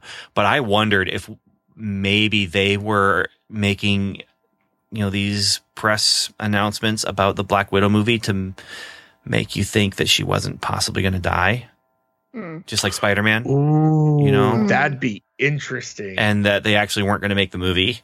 And I don't think they can get away with that though, because people have been wanting that movie. People are, I, I I'm curious to see what happens. Let's let's put it that yeah, way, Yeah, I mean, the, I because now But it has to be a including prequel. The line that she did not know her father's name. I'm wondering if it's going to be like a flashback. S- I, yeah, her sort of her movie. movie has to be a a prequel movie where it goes. and it has to be like a Cold War like spy thriller type Yeah. movie. Like how she got out of the uh, Mhm. that Yeah. agency. Yeah. so we'll we'll see. We'll see. Which I, I know, I know, Ben. You, you're like, no, we've already seen that, and I'm, I, I, we only saw a snippet of it. I really want to see that full movie. Okay, let's talk about Thor. Or either Thor or Hulk. Who do we want to go to next? Let's go with? Thor. Let's go with Thor. Thor. Finally, I get to see representation Yes, on screen of who Of- I am. of me, Dad Bod, the the That is Thor. not dad bod. That is long weekend that extended out to five years bod. Yeah, yeah. Uh, like I said before on our thread, it's it's it's a different journey, but the same destination. tomato, tomato, Yeah. Samantha. Yep. This guy, man, he takes off his shirt and I think it's really funny that, you know, every movie you get the shot of the hero without his shirt and and you know, something for the ladies or whatever. And uh and here it's something for um No one at all. well, it's something where the wasn't- ladies the ladies a lot of the ladies are just like, I see that every day. No, Right. th- Why do I need was, this? This was in there. That was the gr- gratuitous joke about him taking off his shirt. oh, totally. And Yeah. it was great. And my kids were grossed Yes. out. And I'm just like, uh, Well, so the joking aside, I mean, Thor's played for a little bit of comic relief in this, but it is really A little bit? interesting. A little bit. It's a lot. Yeah, okay. It's a lot. A lot. I mean, Thor is Thor is played for the comic relief. And I don't remember him being that sort of comic reliefy in the comics, but I think it works well for Chris Hemsworth and the and the writers and all that sort of stuff. It worked for Ragnarok, and that's what they were Mhm. going for. And then in Infinity War, he's hanging out with the Guardians of the Galaxy crew, hmm or at least uh, Rocket and, and Groot. And so we've seen it happen. And now this is the one send off that I'm like, this isn't the greatest send off. And you know why it's not the greatest send off? Because it's not a send off. This is Thor saying, hey, I'm going to go into the next Guardians of the Galaxy movie, I think. Right. right. But it's interesting to see how he um, fell into that depression, right? So in the very beginning of the movie, he was all ready to do a rap battle with his hoodie, and then the middle, you know, he goes away for five years and drinks a lot of beer, and he's fallen. I mean, he's gone down into the the depths of depression that it's not an insignificant number of people on the planet Earth. And so, you know, and he's playing the video games and eating pizza. I mean, you know that guy. And that's a really interesting thing to play with, uh, juxtaposing him with a god, right? Who can wield Stormbreaker and Well, Mjolnir. Yeah, it's, Well- it's not just that though. I mean, he is it's all avoidance there. Like he is Yeah, yeah. not willing to really tackle how he's feeling. And and he thought that what he was feeling was just would be taken care of with with a with revenge. And so cutting off Thanos' head didn't do anything to help him. Well, it, it's really regret because he had the chance once before the first snap to cut off his head, and he didn't think to cut off the head. and And so you could see that in his eyes in this movie when he finally did cut off Thanos' head. And I don't was- know why people in, in my theater they laughed at that moment that he finally got to do it, and it was not a funny moment. They laughed at the moment, and then they laughed at the line too afterwards, where he said, well, "They said, what did you do?" And he said, "I went for the head." And it, uh, the line is kind of a laugh line, except for the face and the voice that's saying the line. That he- was not a funny moment. No, and and he is. It's empty. It's an empty, hollow moment for him, where he thought it was going to be a moment of catharsis.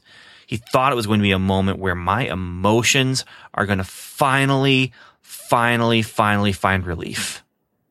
But it's not because it's just empty.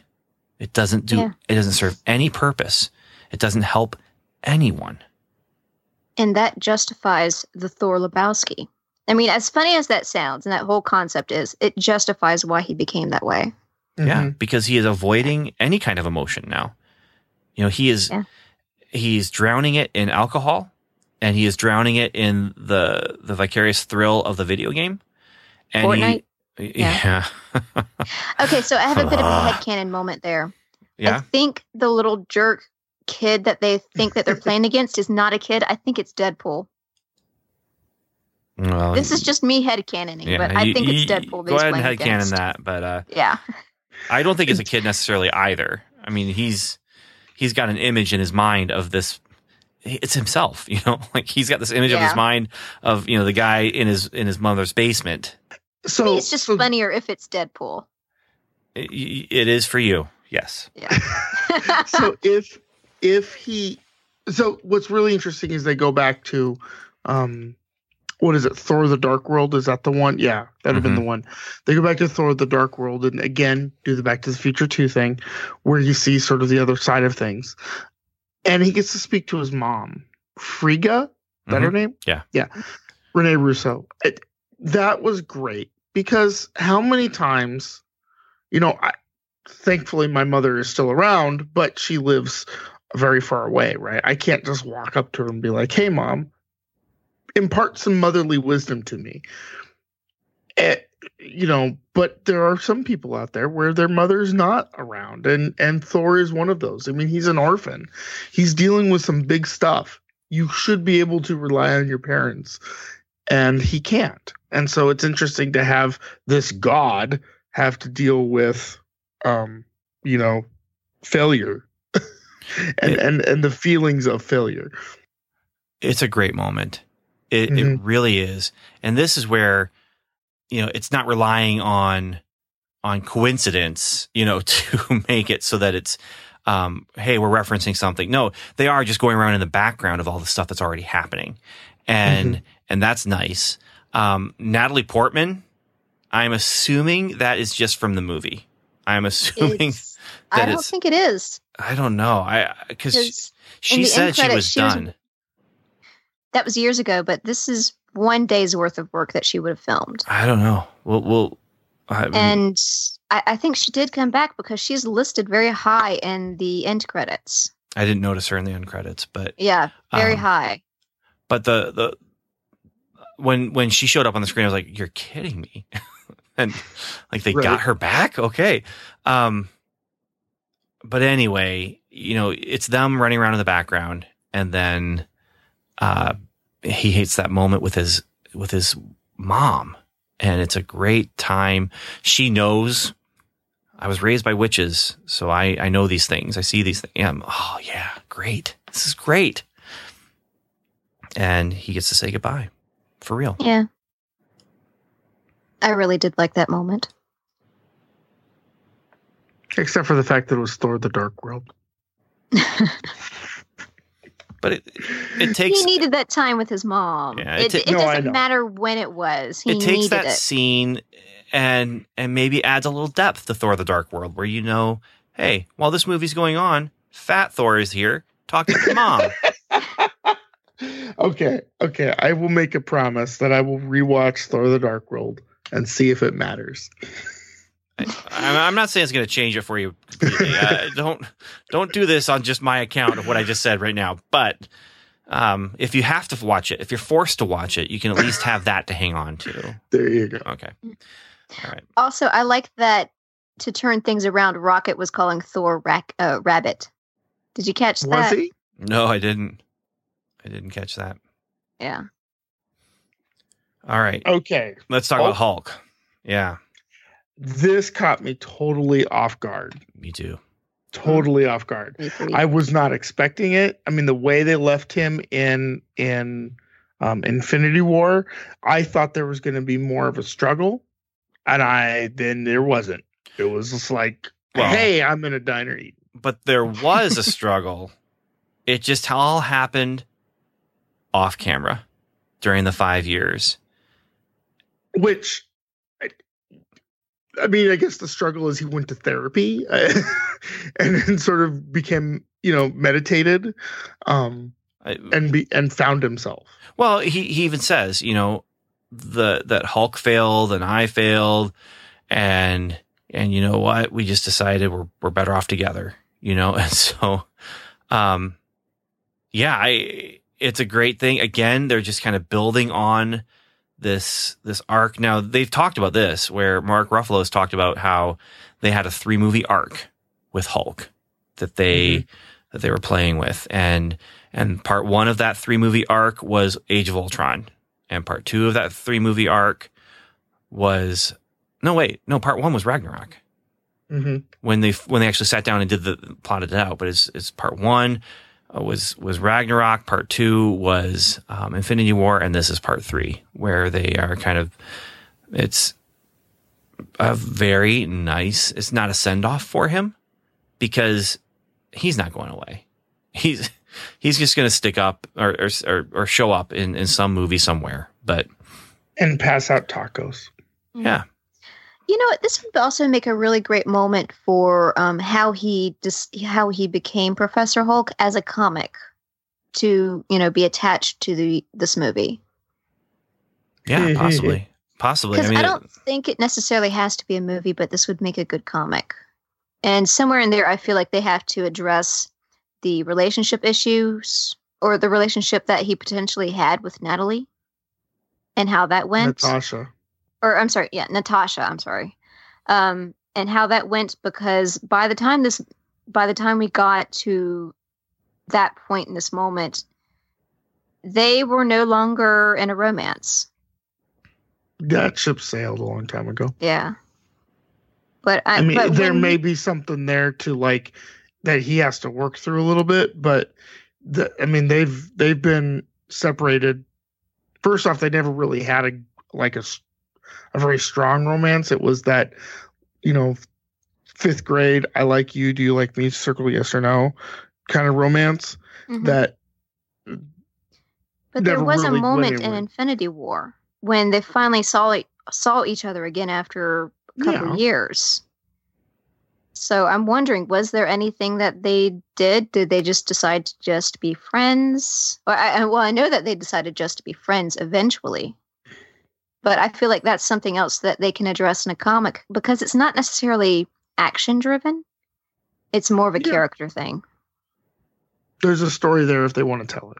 Yeah. Yep. Yeah, but there's a lot. There's a, a billion stories that they could tell in that five years, and Yeah. and and you know, obviously the ones with the superheroes are going to be brighter, and you know they're going to have the you know muscles and costumes and stuff. But um, Yeah. The the five years is just ripe, ripe for storytelling, and and I'm curious uh, if they're ever going to do it. But it it's it's ripe. it's ripe for it. Um, Yeah. and and I, think like it's right for storytelling. yeah, I I like him. I I I, I enjoy Mark Ruffalo as this version of the Hulk, and and this is it for him. I mean, they bring him out of it because, um, but it's it's not him that brings him out of it. It's uh, it's the Ancient One, which Yeah. Mhm. that was a cool s- a cool time time travel moment too, where they're they don't know what Doctor Strange is up to. They don't know his origin story, you know, and all that They stuff. could- Drive down to the blockbuster and rent it. all they could. Yeah. Um, but it is 2012. So Okay, so they have to drive to Bend, Oregon to the last blockbuster and rent it there. so but they you know, he goes, he talks to the the ancient one and they have an actual conversation, almost a fight. You know, he he's threatening, I I gotta take this and um yeah. And the ancient one knows. You're five years too early for Doctor Strange. So That was a that was a cool moment. Again, That was one more cool moment in this movie. And again, if you'd seen, you know, if you decided not to watch Doctor Strange, this moment wouldn't be as cool. So again, it rewards you for seeing all 22 movies or 21 movies and then this one. Yeah. And you you know who it is. It rewards you for following the journey. Yeah. Yeah. Um, Guardians of the Galaxy. There's obviously the the regret and stuff with with uh, Rocket losing everyone. Um, but then you have Nebula and and her own arc where she is con- she has to confront her past literally, and that's really interesting. You know, this that's something you can't do in regular storytelling, but in sci-fi, time travel, you have your character confront their past, uh, and and she has to try and convince past her to be good, and and no. She has to convince past her that Thanos is is not good. That's what all she Tomato, has to do. Yeah, but um, because I don't know if she's ever going to be good in the goody good sense. I love the opening scene with her and Tony playing table football. That was pretty fun. Yeah. Well, and then the the scene where she and War Machine are hiding on the planet um, and watching Star Lord do his dance. That was hilarious. They're playing the song, and you're like, "Oh yeah, I remember this from the movie." And then they cut away from the diegetic sound to just them watching this goofball. Yeah, That he, was funny. I mean, he's was a a- goofball with the music, but take the music away, and even more so. Yeah, yeah. I Um, wanted to. Oh, go ahead. I was going. to Uh, I I like that table football thing because she won, and up against Gamora, she har- hardly ever won. Huh? But- yeah. She she won that little f- football game, and she had this look on her face like I don't know how to feel because I I won. So when they cast Karen Gillan in this as her, as Nebula for Infinity War, and then didn't hardly ever use her. Um, I thought that was really weird. But then this is where she gets to shine. I mean, because Karen Gillan is not, you know, if you watch Doctor Who, you know that she's not a she's she's a pretty good actress, right? hmm So this movie let her shine, I think, a lot more than any of the other Guardians movies. Which is a feat in this movie. Yeah. The stuff with her was really interesting, and I will be interested to go back and sort of examine it more closely. And I'm curious where they're going from here uh, Mhm. with with Guardians Three, and you know apparently there's a script already written by James Gunn. Um, Who's going to get to direct it again? yeah, So- but yeah. But there's a lot Who, of I think he has to go back and re- rewrite it now well, maybe because there's an Asgardian on the ship. maybe maybe he already knew though Maybe. because you know that's the kind of thing. I mean, it's movie people and movie people, you know. But yeah. Yeah. I, I I don't know, but I'm just curious where do they go from here because they've got mind wiped Gamora, they've got well, not my No, wiped, they've got No, from past the past more. right, but she doesn't have that those memories, Right. you know, and and then you've got Nebula who has shot her. So Nebula killed her past self, shot her in the heart. Yeah, talk about like a paradox. Well, and talk about easy kill. Like I'm, I'm remembering the fight from Guardians Two, where they, where Gamora and Nebula are fighting each other in the cave, and it's like, wait a minute, she took a lot more punishment back then. But, um, but yeah, this isn't the. This is, uh, there's a there's a name for the paradox. I'm not sure what it is, but where you go back in time and kill yourself. Like that's, that's that's a, a time travel trope as well. But yeah, so she's killed past her and she's on the ship now with them. Uh, Gamora's gone. She's missing. So I think she just took off on her own. Um, and Thor is on the ship. It'll be interesting to see what Guardians 3 is because I thought it was actually supposed to take up right after Guardians 2 and explore the whole Adam Warlock thing. Well, there's the Adam Warlock thing. There's the other team of Mhm. uh, Ravagers or whatever they are um, with Stallone and Michelle Yeoh, right? Yeah. She's one of them. Captain Georgiou. Yeah. Will she have time for that? I hope. Um, Right. but yeah, I mean, they they just they set up some really interesting things, and now more interesting things have been set up. I wonder how much of that was just handed to James Gunn, and they said, "Okay, so guess what? Can't tell you why, but Gamora doesn't remember Peter at all, well, and Thor is on the ship, and he's got a belly and long hair." By the way, Thor also got a cheer from my daughters anyway when he did his hammer thing and it did his hair and they Yes. they liked Yeah. the they liked the hairstyle and the beard the beard braid yeah, I did So- like his his final flight fight look. That that was that was very Asgardian. James Gunn is credited as a producer on this movie. So that tells me that he had a little bit I mean he he was probably Oh. not one of the very few he was probably one of the very few who knew the whole story. So he's he may back. have done some script doctoring. he may have. Yeah, so he knows, He knows. or he knew before we did. Yeah, let's say that. Um so who else do we going to talk about? well thanos Let's see. dies uh, definitively twice like that doesn't happen very often where the usually it's the bad guy dies but no he's not really dead and then he dies at the end but this Right. nope he dies twice Yeah, that's He had it coming. twice Yeah. What do you guys think about his um after reading the novel what do you think about his motivations now as long as I didn't think about the novel, they worked. as he's Mhm. talking about things and talking about the, the universe needs balance and this and that and the other thing, it worked. But as soon as I thought about two, 200 billion years, which yeah, if, the, if you listen to our podcast last episode where we talked about the novel, you'll know what that means. Um, if you've read the novel, you know what that means. But um, By the way, I, a friend of mine um, read the novel in like two days or whatever, and we were talking about it, and she said the exact same thing. So, yeah, it just doesn't fit anymore. mm-mm. Let's see. Um, can I Ant Man.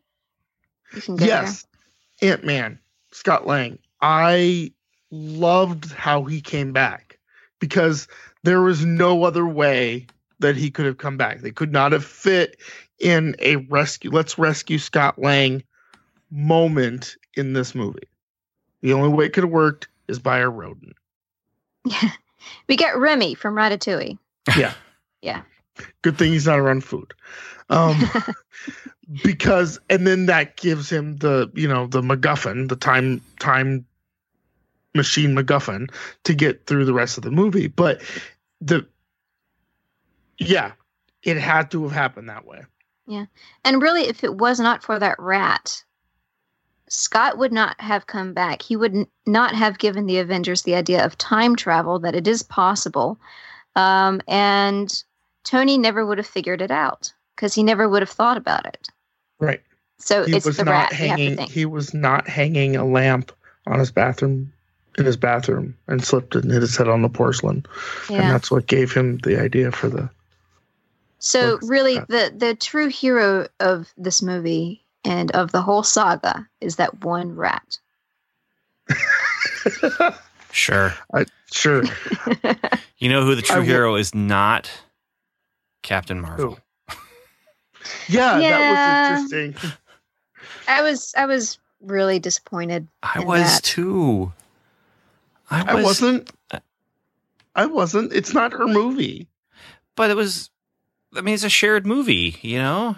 Yeah, but it, but maybe this is maybe this is the old man in me or something. But she has not been around long enough for her to have that much of a stake. She needs to come in and you know kick some butt and take care of business when she needs to. But then otherwise, she's just solving the whole movie. Well, and that's just it. I mean, they had to do the the whole "I'm off doing something else" excuse so that she doesn't Mhm. just fix this movie. You know. Mhm. Um, of course, showing up at the end was a a, a crowd pleasing moment. Yeah. Yeah. Like she was there the right amount of time for me. I didn't want her there anymore. But Kev Dog's talking about how she is kind of taking the place of the Tony Stark in the you know the upcoming phase, and of course we're we're looking at that through you know contract eyes, you know where Mhm. Ro- Ro- Robert Downey Jr. he's done, but yeah, I don't know. I mean, I I really was expecting more from her. I liked her haircut. I liked what she did when she was there, but there was just, you know, a lot of time spent saying, Hey, there's a lot of stuff going on in other planets. I did appreciate one of her reasons though. The other planets don't have you guys. Right. Like that was Yeah. nice. That was nice. And think about it, this is an Avengers movie.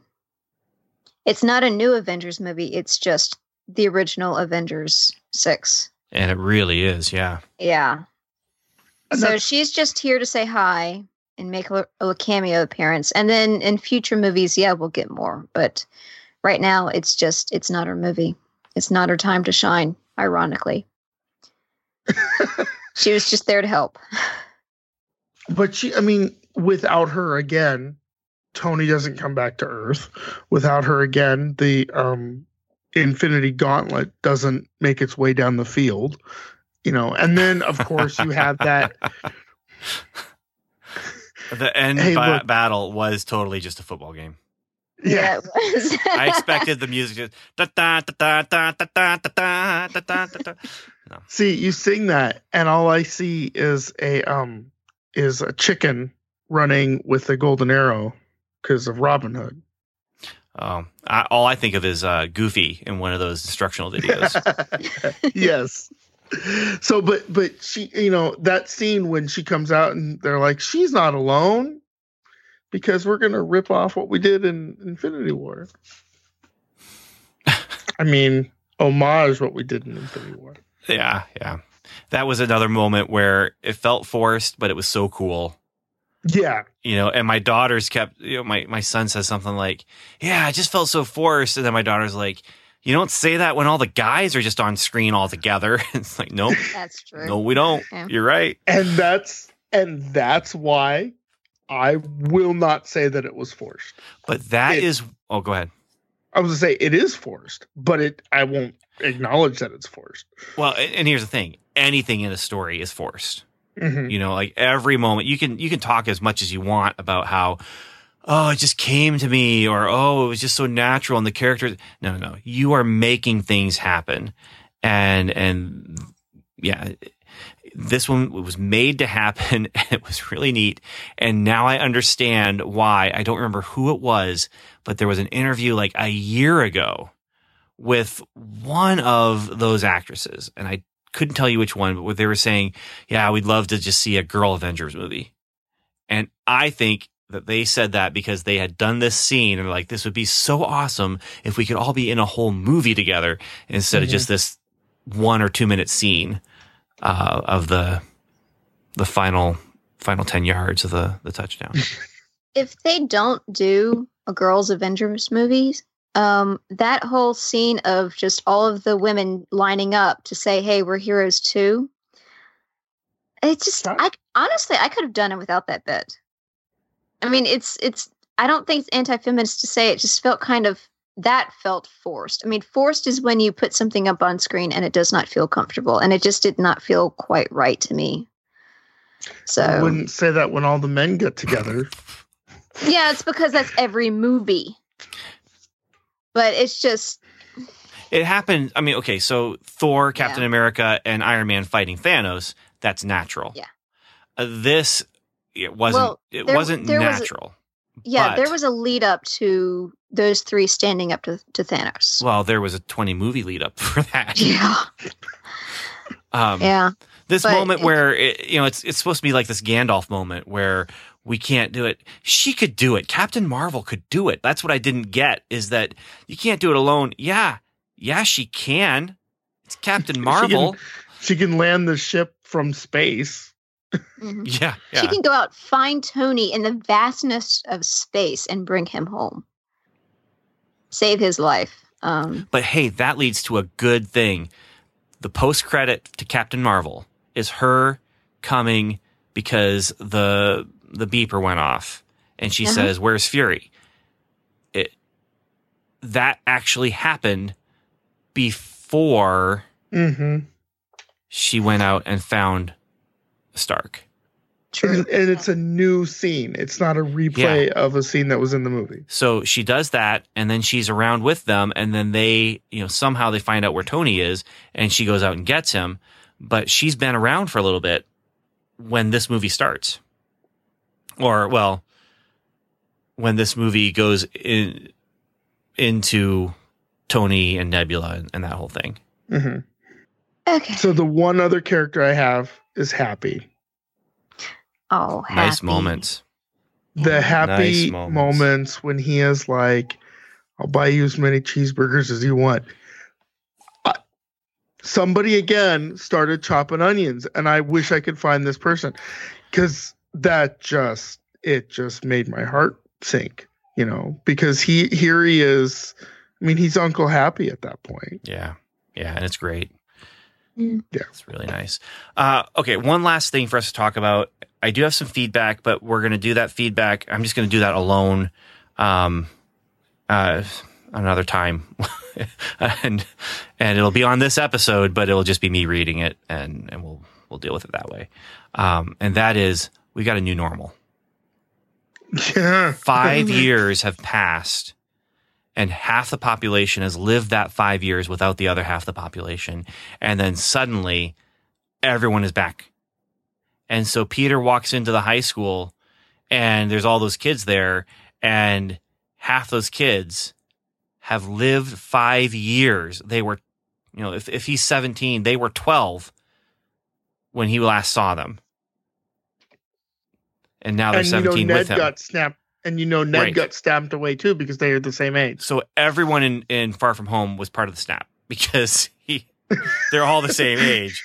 Uh, otherwise, they'd be in college, you know? Yeah. Um, I'm just wondering how are they going to do this? I mean, we've talked about the TV shows a little bit, but but Far From Home now takes place after. I mean, I'm assuming uh, maybe they'll make some some switches or whatever, but takes place after Endgame. That takes So- place in a world that for five years had half the population. in 2020. Yeah. I'm sorry, not 20, uh, in 2022, 2023. Uh, they went back. It's not So- this summer. So what's really interesting about Far From Home is that the trailer that was in front of the movie last night was the same trailer that was released a while ago. Yes. They haven't done this thing where they've rolled out new footage, you know, periodically, like every other movie these days does. And so that makes me wonder if they're showing a very small amount of the movie in the trailer. Mm. You Yeah. know what I mean? I don't know. I I just this whole this world is very intriguing. Mm-hmm. That what they've done creates a whole world. It creates stakes. The stakes lasted, and it's just very intriguing. Like, where do they go? How do they go from here?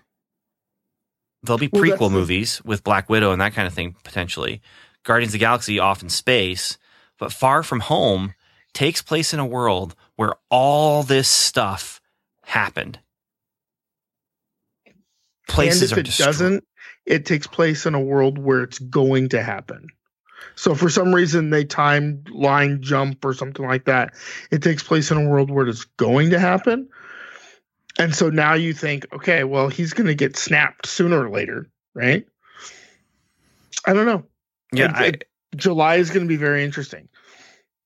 I believe Kev Dog did say that it takes place like right after Infinity War, or uh, Endgame rather. So so they're back. Okay, everybody get ready to go to the trip. And he's like, I don't have my permission slip, signed. so he has to get a permission slip and all that sort of stuff. And I mean, I don't know. I mean, What's- it's just how what's does great work? about the Spider-Man movies is that there's a lot of minutia, right? So we're gonna get a lot of those questions about like the way things work in this new paradigm, this new normal. Here's the thing. You know, we didn't get a post credit in Endgame, which Mhm. people stayed. I knew that there wasn't a post credit because someone had pre- prepped me for that. Um, and so I'm sitting there, and we're just sitting there because we're sitting there. We're processing. You know, we're we're we're talking, and and we're we're sitting there. And I'm also now watching how many people are not going. They're not leaving. They've been conditioned to not leave. Not one person got out of our theater. Well, how many people groaned at the end of the movie? Um, it was one o'clock in the morning, so there might have been some groaning, but it was very hard to tell. There was a lot of groaning in my theater. And there was one person yelled out, What? And there was someone else, We waited for this. And I'm just like, You guys, didn't you take Captain America's advice in Homecoming? You know, you spend all that For the- time and then you're disappointed. For the kids in the back, what what was Captain America's advice in Homecoming? Remember, he was the last post credit scene. Oh, And it was him talking about disappointment and oh, because there Ah, wasn't uh, like an, okay. an Infinity War trailer or something no, like no, that, it right? was just him. And that was it. And yeah. Um, and so for this, I'm just, yeah. And there was some sort of noise or whatever that I didn't hear because again, the sound was really low. But at the same time, um, So there's a lot of people who were really, really disappointed. that it was noise, the sound of a hammer on an anvil. Right. that's what I could tell, and the only thing I can think of is that image of Tony beating the first um, Iron Man In the cave. into into existence. Yeah. Yep. Um, it was, uh, I was able to kind of hear it, but kind of it took me a moment like I, am I even hearing it right now?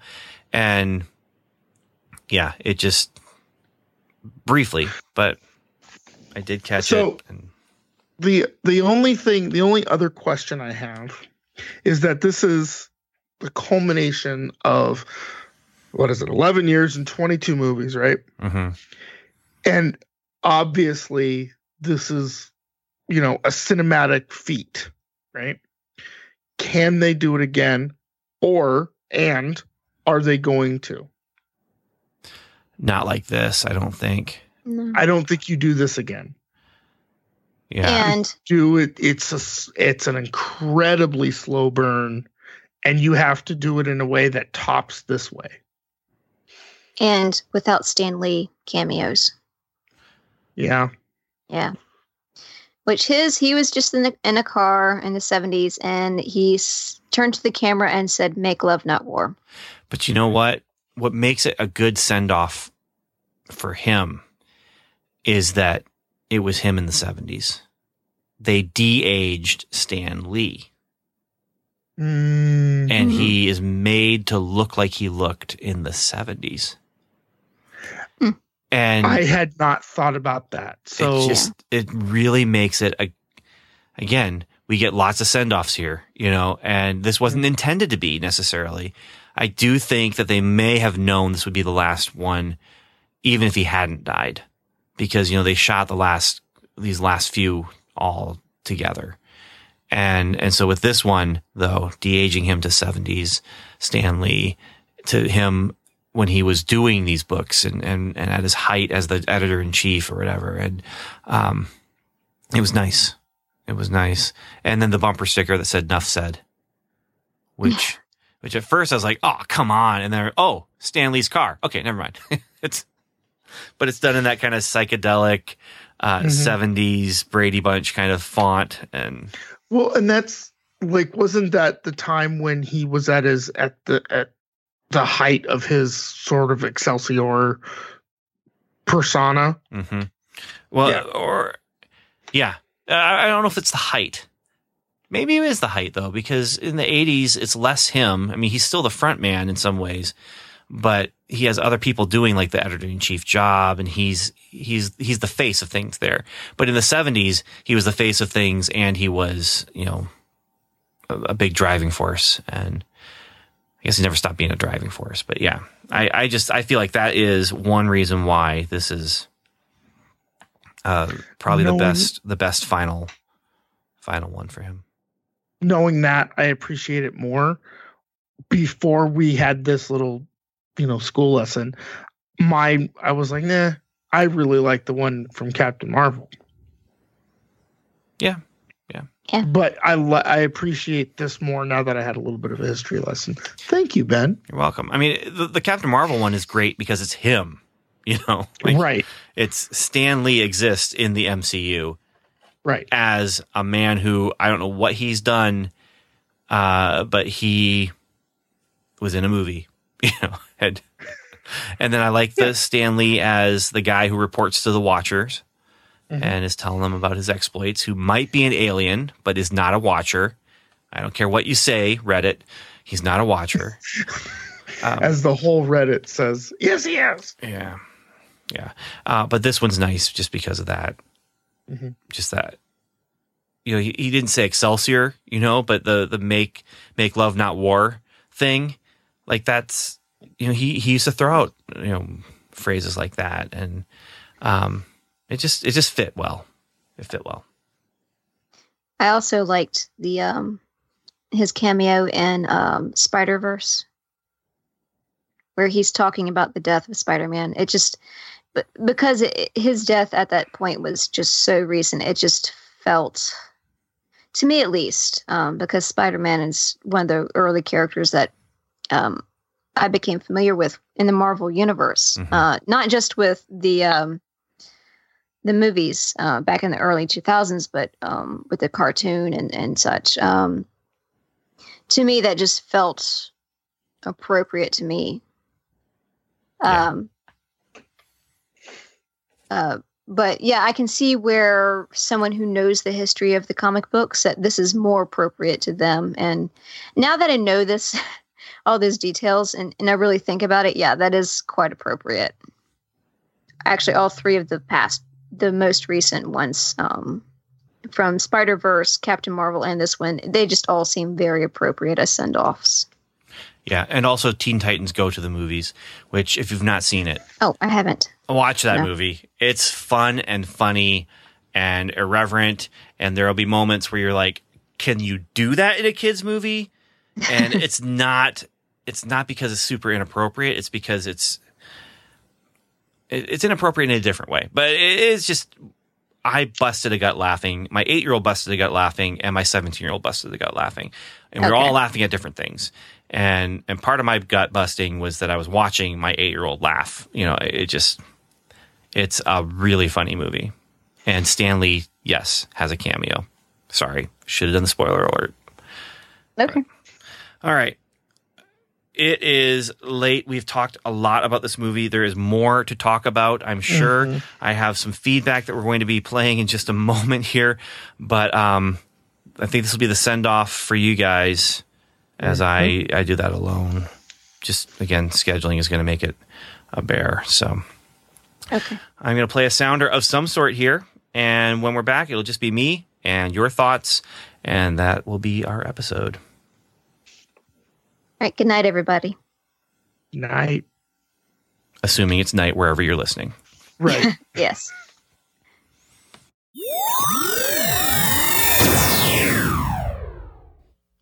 All right. Now it's just you and me, listener, and other listener who might be listening with you. Who knows? I don't know. So, yeah, uh, we got some feedback here, and we are more than happy to continue getting feedback on uh, Endgame. I'm sure we'll have more conversations about Endgame, and if we don't, we will still be able to use our post credit sequences in other episodes to be able to talk about uh, spoiler Endgame spoilers and and uh, uh, feedback and stuff. So the first feedback we got is from Mark Adams, and Agent Mark says, um, subject line Endgame spoilers. And by the way, I got this email before I even had a chance to even leave for the theater. So he says, Charlotte and I watched it this morning to a packed cinema. My worries were about missing some of it due to toilet breaks, but I survived. My thoughts. Number one, wow. That is jam packed without feeling false. The amount of cameos was amazing cameos of characters, cameos of lines, of dialogue, of situations. I loved seeing the 1970 Ant Man helmet. The DVD will be paused many times. They seem to have everyone in it except our man Phil. They even had the kid from Iron Man 3. Two, the story worked for me. It could have easily been two films, but I am glad it was just the one. The time travel part was right out of the original Contest of Champions, and the final battle reminded me of the climax to Ultimates 2. It brought the past films together so well. 3. While I liked the women of Marvel teaming up, I could already hear some YouTube commenters getting wound up, but it was great. 4. I laughed, I cried, I shouted, yeah, at so many moments. That was four. Uh, five. Tony's sacrifice was tearful, but I expected him to jump awake or the funeral to be for someone else, and then he would make a snarky or starky remark. Six. Where does that leave us? Will we get Thor in Guardians of the Galaxy? How did the world cope with half the world being five years older? What does that mean for Peter Parker's high school class? My favorite five bits Hulk taking the stairs, Scott finding his daughter, the arrival of all the heroes at the end, Cap with Mjolnir, realizing if. realizing I have the body of a Norse god, Fat Thor. Charlotte had these five Hawkeye teaching his daughter to shoot arrows, Hulk taking the stairs, Cap with Mjolnir, uh, Spider Man and Iron Man hug, Marvel's women coming together. Really, there are so many we could change our minds every few minutes. Thank you guys for being constant companions on this MCU journey, and I do hope you will be there for many more years. Mark from Mark's Best Podcast. And thank you, Mark. Agent Jessica also wrote in with the subject line Endgame. Hey guys, it's been quite a while since I've written in. That is too true, Jessica, too true. Uh, Anyway, uh, but I wanted to send some feedback on the behemoth of a movie that is Avengers Endgame. I'm still processing, so my thoughts are probably going to be scattered, but I wanted to write while it's still fresh. Boy, that was awesome. And also kind of sad. I was actually really surprised that Cap didn't die. I thought it would be either him or Tony, but I was really sure that it was going to be just Cap or both. I was not expecting or ready for Nat to sacrifice herself, and I kept waiting for them to fix it. I'm still not okay about that one, to be honest. I just feel like we didn't get a good enough story arc from her yet. I know we're getting a Black Widow movie, but I am assuming it will be in the past. I just think she deserved a better end, as did Gamora. I'm sure I, I, sure hope we are going to get the alternate timeline Gamora with the Guardians because I would be really disappointed if that is the last we get of her. I loved all the scenes taking place with the previous movies and was really surprised to see Frigga, Jane Foster, and the Ancient One make an appearance. I thought the scenes with Frigga were great, though I'm glad Thor got to say and I'm glad Thor got to say goodbye to her. I think my favorite was the stuff at the Avengers Tower with Sitwell, Rumlow, and security or Secretary Pierce, and hearing Cap say, Hail Hydra. If that is how they incorporate the Cap being Hydra story in the MCU, I am totally fine with it. I was also really excited to see Agent Carter play a role and that we got to see Jarvis from the Agent Carter series. I believe that's the first time we've seen him in a movie, but I could be wrong. Seeing Cap with Peggy at the end was such a nice way to end Cap's story, and I'm actually really happy with it. I was a little sad we didn't get a Sif cameo or any mention of her. I was also a bit surprised how underused Captain Marvel was, and Valkyrie actually, and how the only fight scene with Black Widow was her fighting Hawkeye over who was going to jump off the cliff.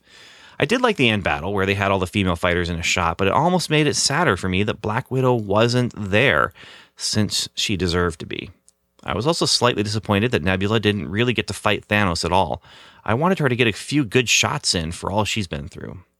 I enjoyed the Hulk banner combo and I thought it was pretty fun. I love that Cap got to use Thor's hammer and thought that was really, really cool. I honestly wasn't expecting it, so it made the fight scene with Thanos more, more fun for me. I also love that Sam got the shield at the end. I was thinking it was going to be Bucky, but I'd prefer it go to Sam, so I was happy about that. The fight scene between 2012 Cap and present day Cap was also really fun and not expected, although I was slightly concerned about the scepter being used on him. Also, I feel like the timeline had to have gotten screwed up with the whole Loki escaping with the Tesseract thing. And how is Nebula still in existence since she killed her past self? And this is me. I know, right? Time travel makes my brain hurt, but it sure is entertaining. Speaking of time travel, I was sure they were going to have Captain Marvel use her powers to do that at some point, since she got powers from the Tesseract and can travel at a hyperspeed, but maybe they just want to overuse her just yet. I also feel like they missed a great opportunity to bring in the, all the defenders and Agents of S.H.I.E.L.D. for that final battle since they could have just been in the background. It would have been awesome. I find it kind of odd that they brought everyone back to the current time, so now everyone that didn't vanish is five years older than the people that did. I guess all of Peter's friends and classmates that we know vanished because they are all still in the same grade. It will be interesting to see if they deal with it at all in the Spider Man movie. I'm also interested to see if they will deal with it at all on Agents of S.H.I.E.L.D. It seems like a pretty big thing not to mention unless the whole team vanished. I think that does it for my initial thoughts. I'm actually seeing it again tomorrow, so if anything comes to mind after that rewatch, I will write back. Can't wait to hear your thoughts on it. Agent Jessica.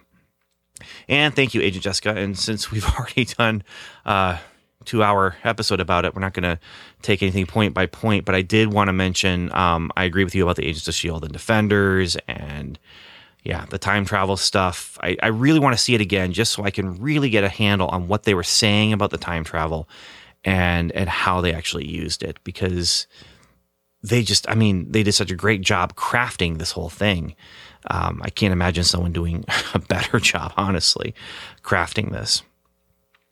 Uh, we have a voicemail from Agent Becky. Hi, I'm calling in about um, Endgame, so there will definitely be spoilers ahead. Um, I'm a fairly new listener, just been listening a week or so, um, but I've listened to a handful of episodes because I was trying to listen in lieu of a rewatch of the entire series. Uh, just listened to a lot of different podcasts on any of the movies that Tony Stark has appeared in since I saw him as main character of the Infinity Saga and I wanted to revisit his arc. Um, and boy, was that rewarding. Um, but first, I wanted to address something. It was really funny. I was listening to the Infinity War episode, and you guys were talking about uh, a girl that said that she was quitting the MCU. And I'm like 95% you guys were talking about me. Um, it was interesting because you said like, oh, she's not a them or not an us. Um, and, and it's just like, well, no, I am, uh, aware like that, you know, that the other movies were coming out, but I didn't want to get meta about the things. I wanted to be right there in, in where the characters were feeling and where they were. And it was just like so hopeless. But I was also really upset because yeah, I didn't really think of it as like a part, even though I knew there was more, but it's just like, well, what can they do? I mean, honestly, I didn't expect them to visit time travel. So, although I don't know what else they could have done, but time travel's messy. Um, but yeah, I don't know. I was feeling really despaired. It did take me like a month to recover. I might have been a little too deep into it, honestly. Um, but no, so anyway, I was just uh, calling to say how rewarding it was to revisit Tony Stark and just really focus, like watch Endgame with Tony in mind because um, you just see from from Iron Man and to Avengers and how he's always had this fear and insecurity that he's masked with his um cockiness and and stuff like he puts out this front but he is like terrified inside and he'll learn things and he'll regress and it's very realistic um it's funny because him and Cap are tied for my favorite characters, and Cap is like the the person that you want to be like, and Tony's like the one that you can relate to more. And it's a very realistic character, but it was just that that was the most satisfying ending of a character that I have ever seen when Pepper tells him we're going to be okay. You can rest now. And clearly like they both knew like she wasn't saying that he like we isn't her but her, we in her and Morgan and and the Avengers and everyone like we the world is going to be okay and you can rest now. He spent 10 to 15 years at this point, like ever since his wake up call, not being able to rest, especially since 2012.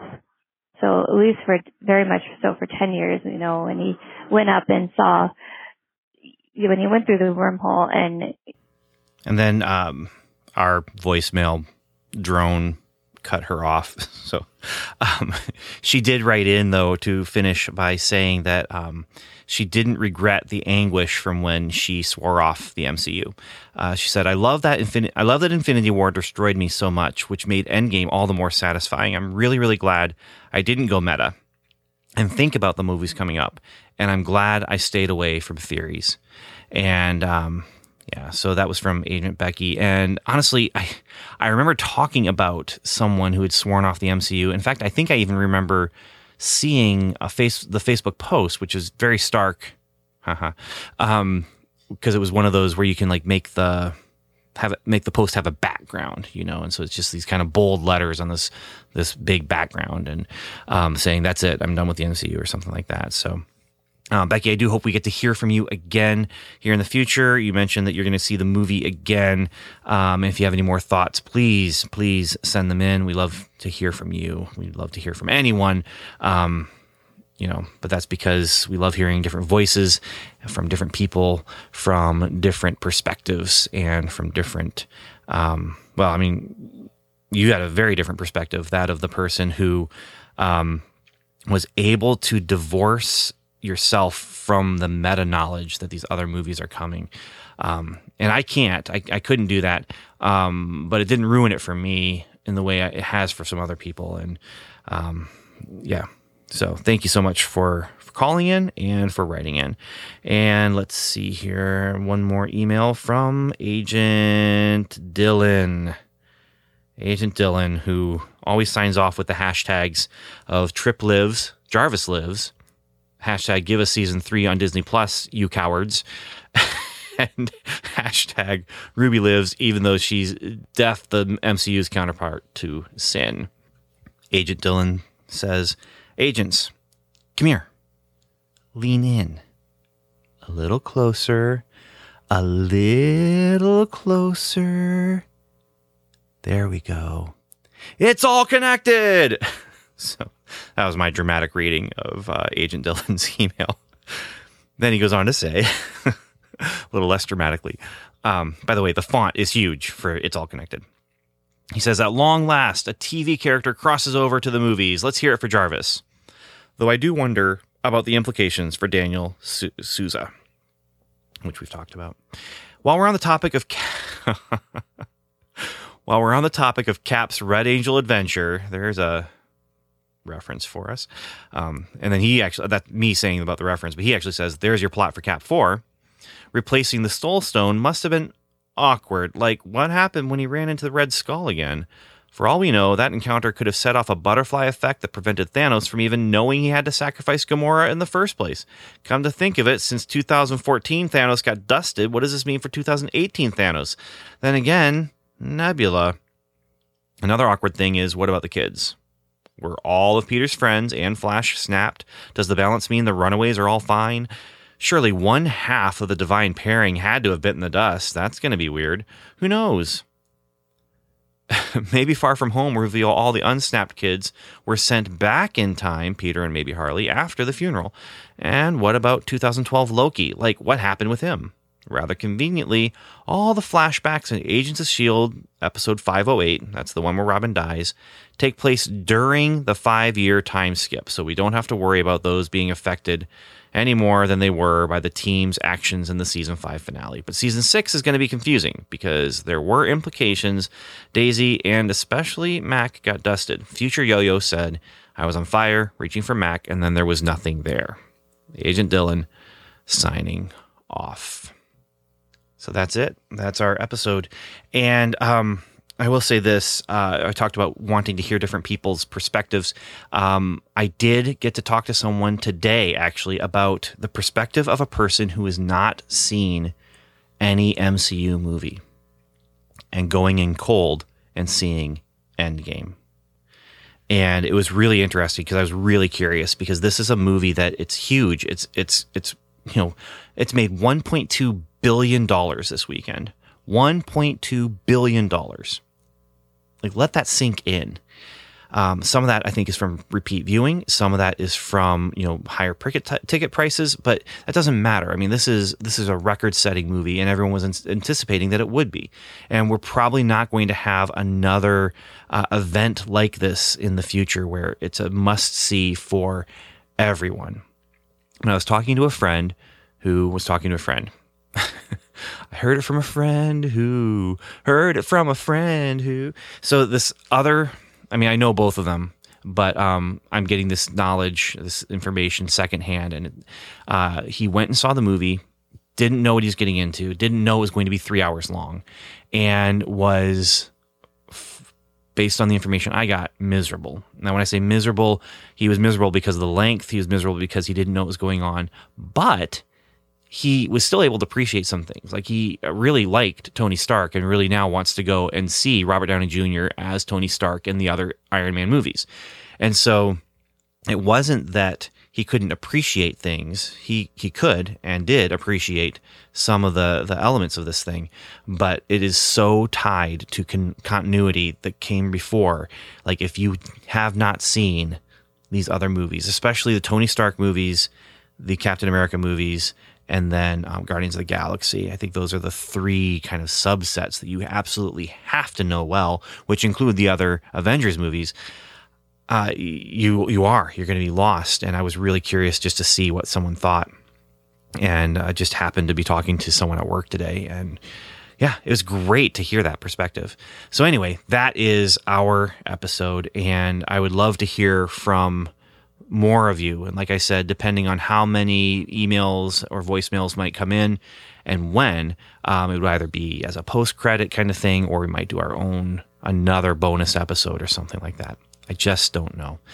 So, for the time being, I want to thank you for listening. I want to thank you for being listeners. I want to thank you for whether you're a listener like Becky, who just started listening like last week or the week before, or if you're a listener like um, Agent 084 has been around since forever, or if you're a listener like Agent Daniel, who was listening to this podcast before anybody else because he was on the podcast.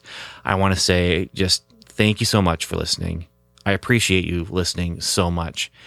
And I mean, honestly, I think there's only really one way to really express how I feel about you, dear listener. Love you 3000.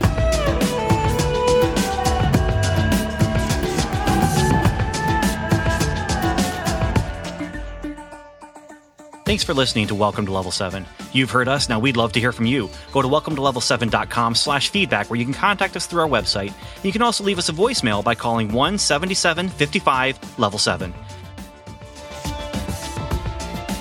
You can also join the lively conversation going on at facebook.com slash welcome to level 7 or connect with us on Twitter where we're level 7 pod. And remember, the 7 is spelled out. Our theme music is The Light Fantastic by J.S. Earls, and you can find that at transplant.bandcamp.com. Thanks for joining us. Until next time, Godspeed.